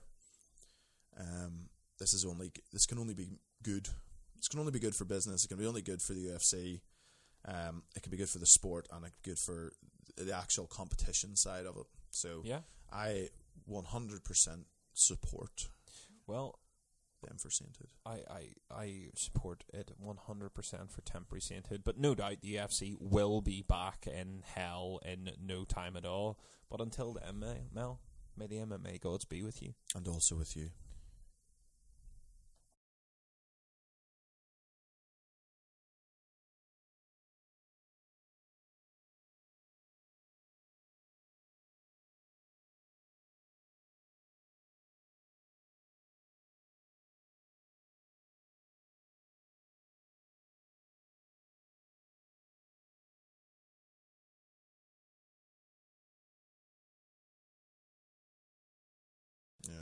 Uh, just before we go on to uh, review the um, or preview, I should say, the UFC Moncton card. Uh, breaking news that uh, well, if you consider it that Brock Lesnar is going to be cage side at UFC 230. So make of that what you will. Expect more pushing, shoving, Yeah. cowboy boots and big suits. Yeah, I would say that this is just you know this is furthering the case that DC and I haven't said that Derrick Lewis and Brock, Brock Lesnar could theoretically. Could you imagine? Could you Um, imagine? I see Brock Lesnar's booked to wrestle next month in in Saudi Arabia. Actually, we were talking about this earlier. So Full circle. he is, uh, yeah, he is still in the WWE circuit, so to speak. So Well, the WWE whether he's been, uh, I saw a footage of him. oh, I can't even remember when it looks was. lean. A month or two ago. Yeah, looked lean and big props growing back the beard. excellent. That's always a good sign, especially for uh, for the UFC side of things. Um, but yeah, I mean, we're going to see more theatrics. UFC Moncton, um, the first of eight consecutive UFC cards uh, on the uh, on on the bounce here.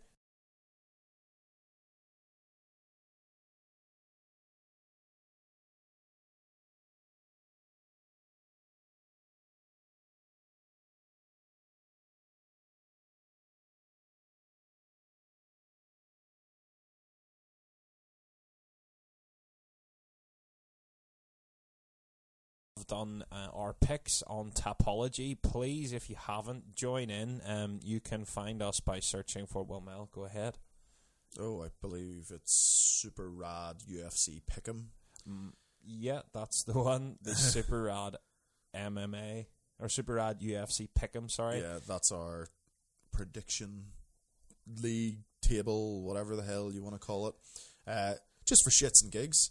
Um, Well, you do also get cool belts. you do get cool belts and points. Uh, this is no way affiliated with Tapology, may I say. This is literally just because we enjoy doing it.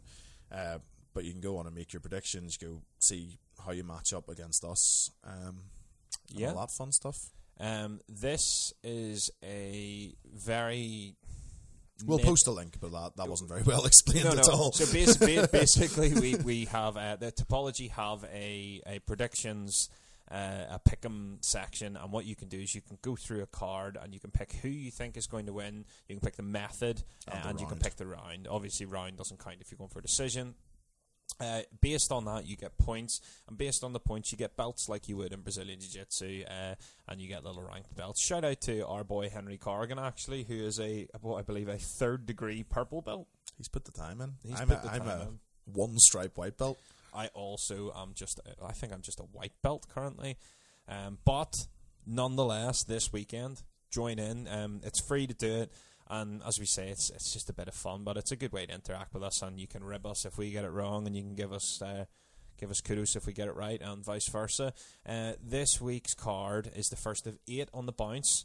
Um, Big rundown to New Year. Indeed, a couple of fights uh, that- we're going to skip out. That we're, you know, we're just going to talk about the ones that are of, uh, of interest to us, or ones that we really think that you should watch. Um, the first one is Stevie Ray, the Scottish wonder. He is fighting against the Yari. Um, I have Stevie Ray winning this. Uh, I have him winning this by decision. Uh, I think they're both really well matched, but Stevie Ray is a fun fighter. He's got a taekwondo background, so you always see some pretty dynamic striking from him. Um, Is this at welterweight or lightweight? I believe this is at welterweight. Um, Stevie I- Ray moving up then. Yes, I believe so. Um, actually, wait, no, it's actually not. It's at lightweight. It is at lightweight. So Ayari moving down. Uh, Yeah. Ayari's last fight was with Darren Till. Yep. Um, uh, I've picked Stevie Ray. I've picked him by knockout, I believe, in the second round. Um, probably just a bit of home cooking. I think he's desperately in need of a win, or could find himself back back, on in- the regional yeah, scene. back in Cage Wars or something. Or yeah, Bellator would probably be interested in scooping him up if the UFC dropped him. Like you know, he, he's. I think he's a handy one to, to keep about. Um, he's a bit like uh, a man who he has fought, Ross Pearson. Yep. He, he can fight on any of those European cards, any of the British cards. Um, just a handy one to have on the, on yeah, the card. yeah, you know, he's an entertaining fighter.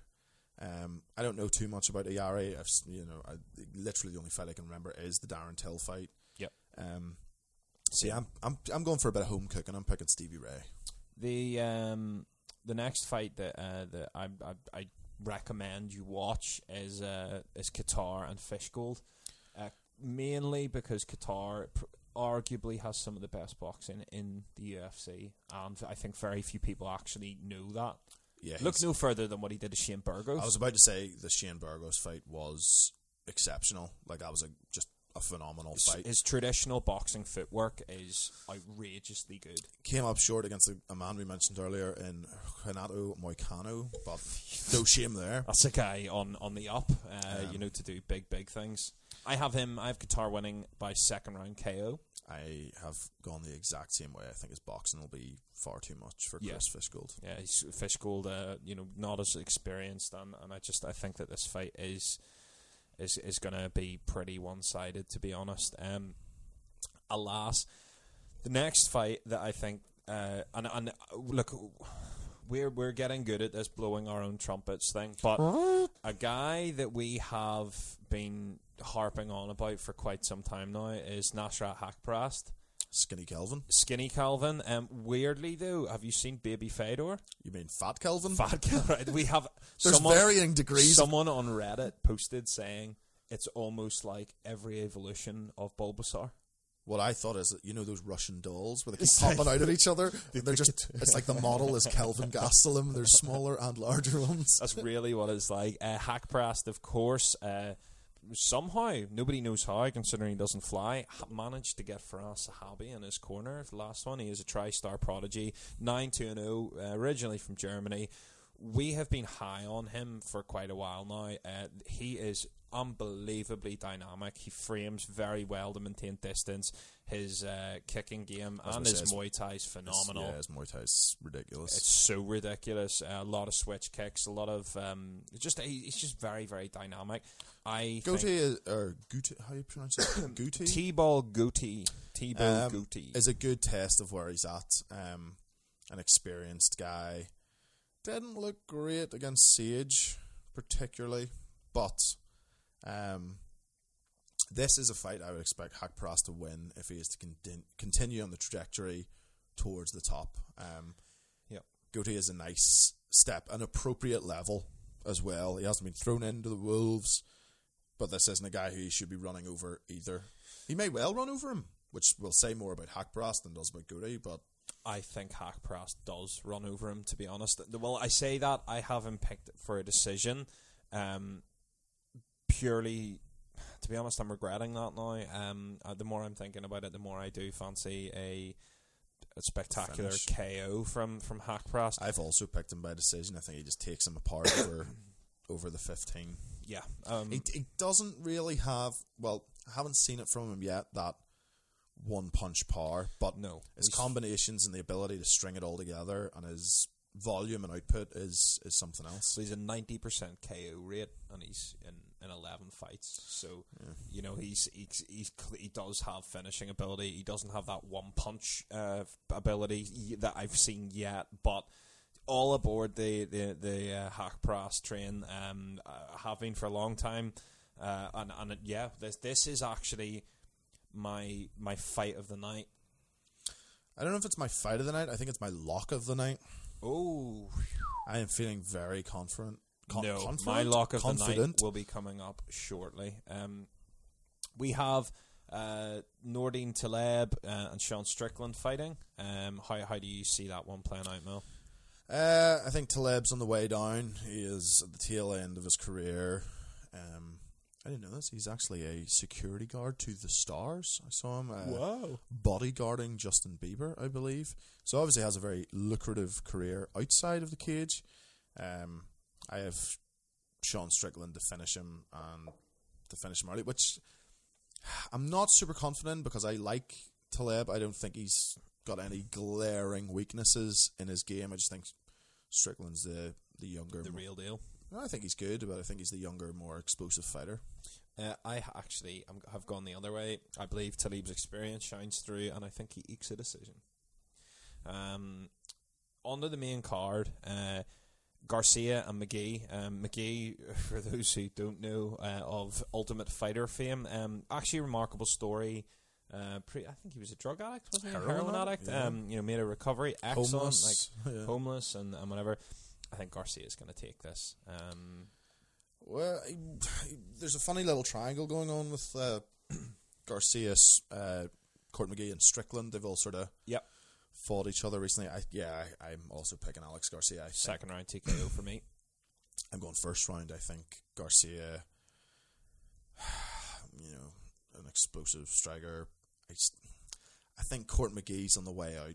Yes, he is. Yeah. Um, has he been active or no, is, not really. Um, Because I sort of he, every so often he shows up and I'm like, oh yeah, I haven't seen him in a while, but I'm just looking at his record. He's fought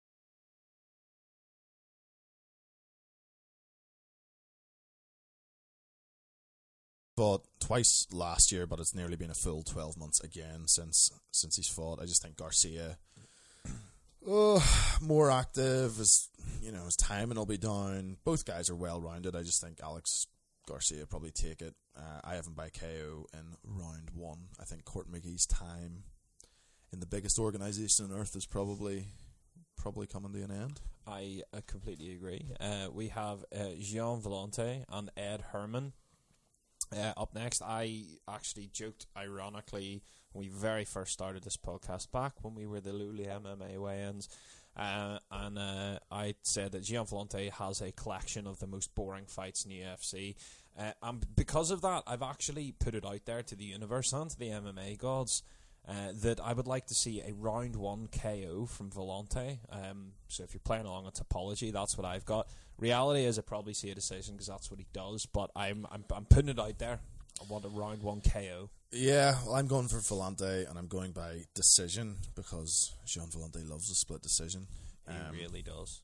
But Ed Herman has been, you know, losing pretty badly to guys at middleweight, and Gian Villante is a a fairly large light heavyweight. Yes, he's a big boy.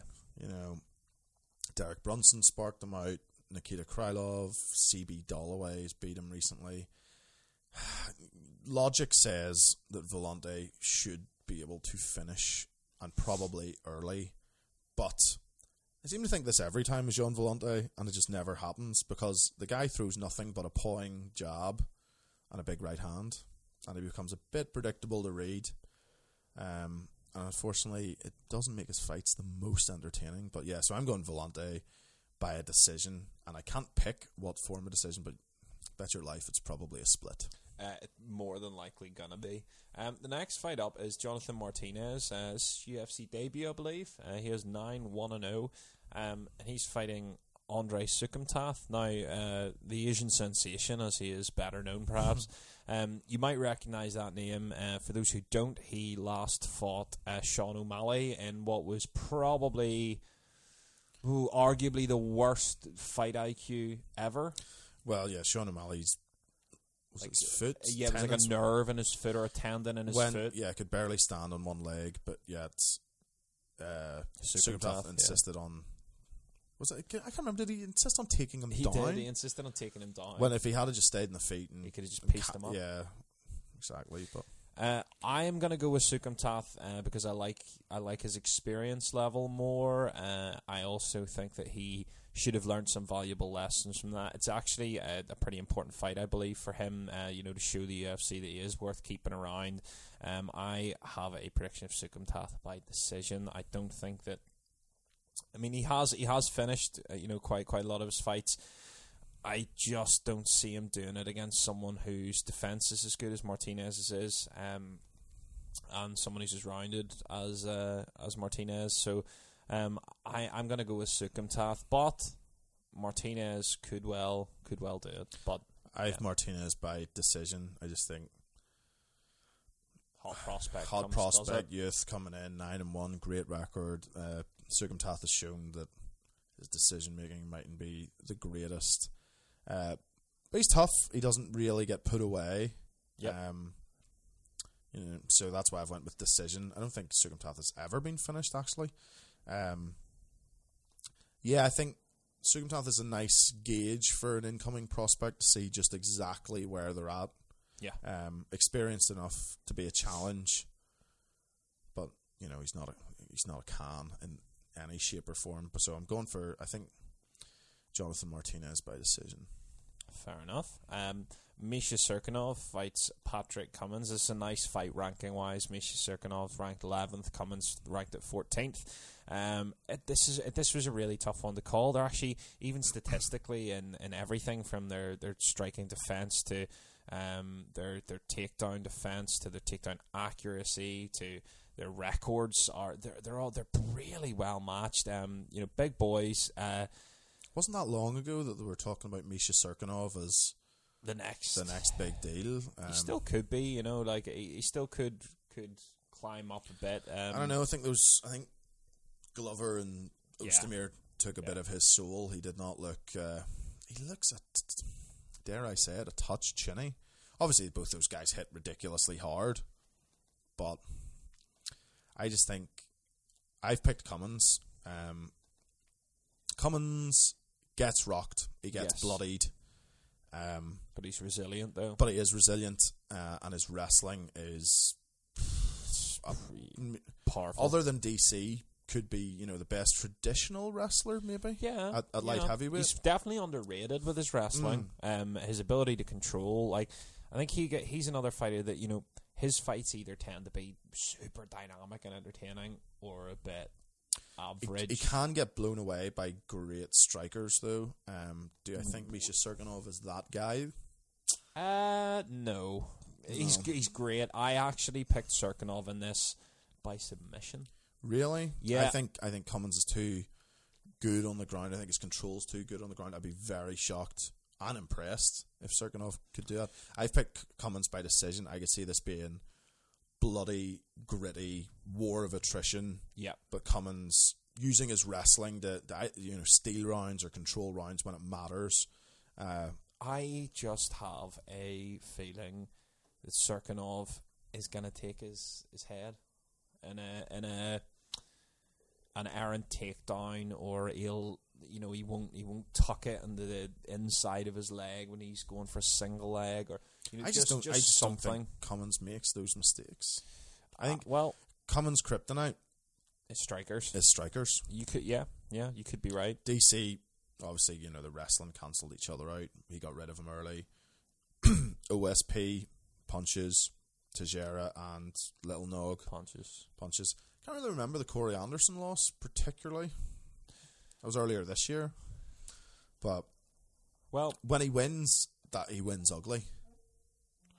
That is true. That is very true. Um, he does. Yeah, he does. Um, I'm just trying to see actually what the pr- yeah yeah. So I was just trying to look at the odds. Um, the odds do slightly favour um Cummins in it. Um, but Well, this is the thing. If if Cirkunov is to, to go on and sort of fulfill a bit of potential, he'll have to get by people like Patrick Cummins. oh you, you if he loses this, then that is like I think his hype's already dead. But it's dead completely at that. Yeah. Um, the next fight is arguably one of the worst mismatches I've ever seen. So in this caliber of fight, you see mismatches in in the UFC the odd time, but it's normally what I call accidental mismatching. yeah, it's nearly unfair that Michael Johnson has to fight the greatest of all time. I know it's so unbelievably one-sided. Michael Johnson versus the true goat Artem Lobov, the Russian hammer, with a stellar record of 14 wins, 14 losses, one lo- uh, one draw, and one no contest. Now, the issue I have with this in picking this fight isn't whether or not I think Michael Johnson will win. It's that Lobov is so ridiculously tough that I could legitimately see him getting the absolute shot beat out of him for three rounds Yeah. without getting finished. However, Michael Johnson hits. bl- yeah, this, Scary hard. this is going to be one-sided AF. Yeah, I have picked. It's going to look embarrassing. I've picked Johnson by decision. Um, I could, I could see him finishing him with punches. Lobov gets dropped, but he is tough and he's gritty and he gets through it. Johnson is just ridiculously explosive. Um, like we said, he dropped Khabib. He's the only person to do it. Did he drop him? Well, he stunned him. Stumbled him. He put Dustin Poirier out cold. Yeah. Well, Um, he's chinny though. or even still. Um, I just think, oof, uh, this is a this is a terrible, terrible matchup. Michael Johnson quietly going about having some of the best boxing in the UFC. Pure boxing. I would say kickboxing. I think working with Henri Hooft's really put it together. I think he loses to, he only loses to guys who can out tough him. So I mean that could be the only way I can see Lobov doing it. But I don't think, when I say people who out tough him, I mean people like Gaethje who he just couldn't put away. Yeah. um, and, and like Nate, who's just, you know, took it, was in his face the whole time, and then he loses to uh, excellent grapplers like Khabib, obviously, and uh, what do you call him, the Damage. What's the Damage's name? Uh, Darren Elkins. Darren Elkins. Yeah, he loses the guys who'll take him down, hold him down. Artem Lobov isn't that man. No. Um, he shouldn't be anywhere near a co-main event of any card. Um, I just, I just don't know how you can make an argument for Lobov. I just don't see what he brings. That he, that he, I, I, I'm literally lost for words. I, I just don't know what Lobov brings that can threaten Johnson, other than a mad haymaker. You know, like literally close your eyes and wing it.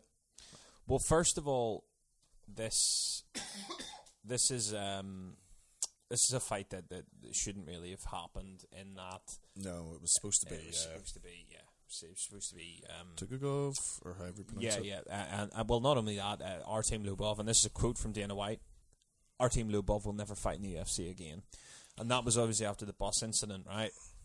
Is this the UFC basically? Is this him Is this saying? a punishment? is it a punishment and saying basically unless you win you're out you know because now they have they can they can turn around to, to Conor and his team now and go nope he just got smoked sorry he's 14 and 15 now that's him past the 500 record nope is it their way of basically snookering Artem out of the UFC I think they have to, to get rid of him after this. Like unless he wins unless he wins, and uh, I think this could. I don't know what the odds are, but uh, uh, the odds are 10 to 3 for Lobov or 1 to 5 for Johnson yeah, it's pretty large.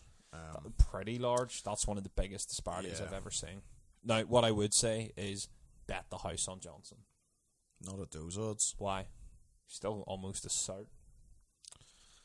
I just don't know. I don't think there's anything. MMA's a funny old game. I think with those odds, you're silly to bet on anybody because anybody. I would say I would, be, I would do the opposite. I'd say put a small amount on Artem because his odds are ridiculous, and there's always the chance that somebody could do something ridiculous. Johnson could get injured. He could walk out and check a kick or twist his knee, and before you know it, Artem Lobov is back in the winners column. It's probably Lobov, if Lobov does this, if Lobov manages to win, it's gonna be one of the biggest upsets. oh yeah, but it also cements him as the goat. He's already the goat. Well, yeah, this is true with his tiny little T T Rex arms. Um, I picked Johnson by second round TKO. I think he does get the job done. Um, I think that he will just overwhelm Artem, and I think that at 45 he has a speed that's just different. Yeah. Um, uh, it's just different. Uh, I think that Artem doesn't have the slightest idea what he's in for. Um, with a 65 inch reach against Johnson's 73 inch, you know that's that's eight Johnson inches. could put Johnson could put him away early. The only reason I picked decision is that because Artem's tough. he is tough. Yeah, yeah, no, I agree. Um, the main event uh, is Volkan No Time Ozdemir against the 10th ranked Anthony Smith, Lionheart Smith. Uh, you know, Anthony Smith, another another guy. I mean, this is again coming full circle. Another guy we talked earlier on about. You know, weight cuts a guy that's come up from middleweight, um, had an average run at middleweight, but you know at the moment on a decent run at, at light heavyweight. I personally think that run comes to an end this weekend. I think that Ozdemir finishes him early. I think Ozdemir puts him away in the first. I have gone the exact same way. Uh, I think both of these guys are hugely overrated. Yes. Um, and I think Ozdemir being the number one or number two, depending on who you ask, ranked light heavyweight, says more about the division than it says about him.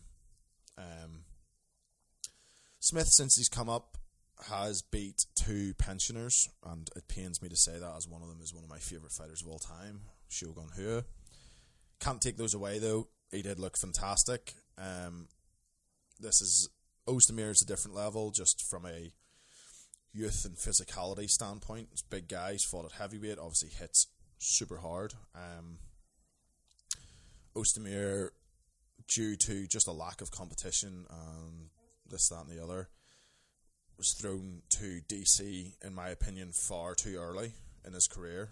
Um, got absolutely battered by Cormier. There's Yep. huge difference in ability. Um, I like. I just think Ozdemir probably has too much. Smith's a guy who's been finished by strikes by smaller, less powerful men at light heavy, or sorry, at middleweight. Ozdemir's a big light heavyweight who hits hard, so that's literally my, my gut going that way. But I don't know. I, I mean, both these guys are, are big, strong dudes who like to swing, so it could go either way. I just have to go with the guy who's more established at the, the heavier weight class. Yeah, that's yeah. I mean that that's that's kind of what my read on it too. Um, you know, Anthony Smith, a really experienced fighter. Um, you know, he's had forty three fights or something like that. But you know, uh, Ozdemir just he boops and he boops hard. Um, and he boops. You know, I just think the guys like the guys he's beat as well. I, I've gone like I think OSP is a good fighter. I don't think he's a great fighter. Yeah. I think Cirkunov. That was when you know we everyone we ju- we're literally just speaking about it when he was rated as the next big thing. That was like in, you know the battle of the two next big things, and uh, Ozdemir put him away. Yep. Jimmy Manuwa, who big fan of Jimmy Manuwa, has had some great fights. I just think is also at the tail end of his career, and is you know another guy whose chin mightn't quite quite be there. But they're just you can't hold it against him because there isn't the level of competition at light heavyweight that there used to be. You know, he can only beat who's in front of him.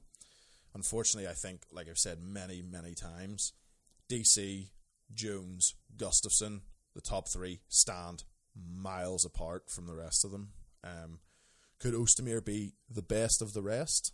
I think this fight is essentially for that title. Yeah, pretty much. Um, it pretty much is. I I agree. Uh, I think that Anthony Smith and Ozdemir, this is the kind of fights that I would have expected for Ozdemir. You know, he kind of has had a run that, as you say, elevated him past where I think he, he even thought he would be.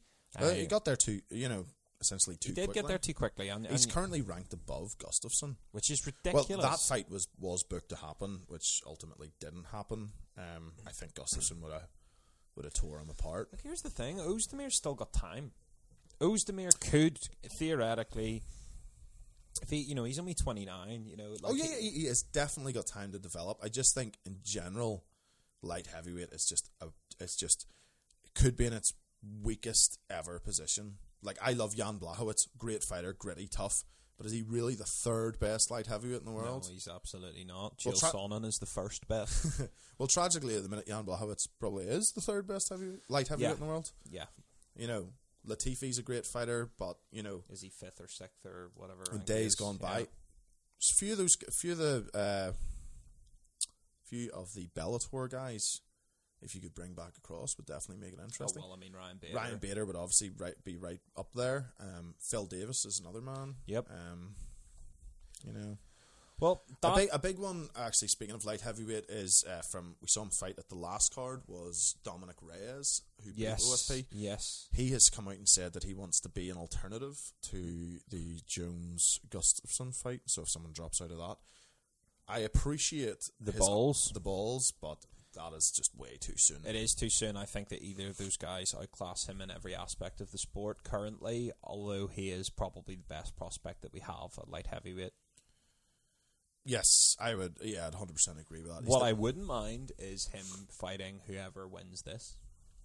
even then, I think it's too soon. I think if you, you? really, if yeah, if you really want to bring, well, I don't know, he just beat OSP. I suppose That's the, the, my- that was my- division's- that was my point. The division's that thin. I think we'll probably be looking at the Manuwa Santos winner, maybe for Reyes or That would be a good Corey one. Anderson.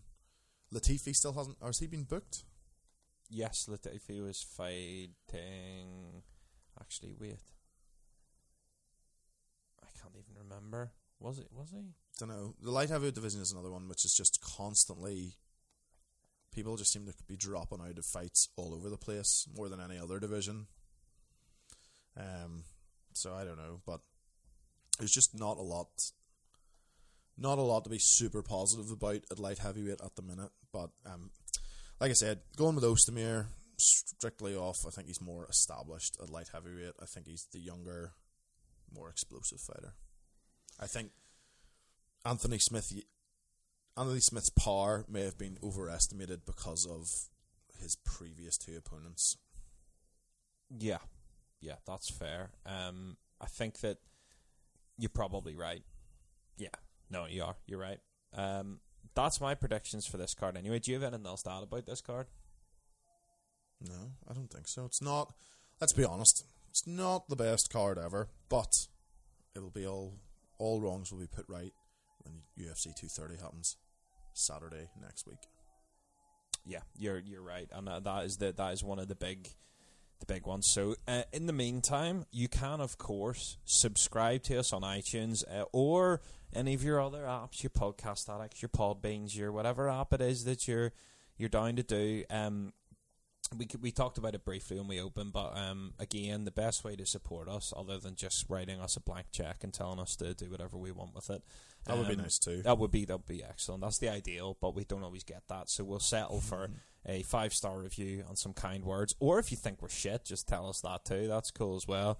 and Um, we'll fight you. but yeah, or we'll fight you. Actually, speaking of which, um, yeah, we, we there was someone we were gonna well, you say we, I was gonna call out. Uh, apparently, uh, Louis J or Louis J Gomez, uh, who is Michael Bisping's podcast partner, uh, he's had a fight. If he wants to fight at two oh five, I'm down to have my MMA debut against him. Like, I'm absolutely down for it. So, podcast feed podcast. So, believe you me. See what I did there? I did. I'm down for it. Uh, well, I'm gonna have to send this to them now. I'll have to tweet it to them and Do tell it. them. But uh, I support this decision on some level, on some level, on some yeah. level. Um, but yes, absolutely. F- come and join in the fun. Uh, you can follow us at Jack and Mel Super Rad MMA Show. Uh, you can find us on the YouTubes by searching for our production company. And thanks and all holla to the Palooka Media for making this happen. Uh, until next week, I have been Jack. You have been Mr. Mel Brown. Or should I say, Big Man? Whatever. Peace.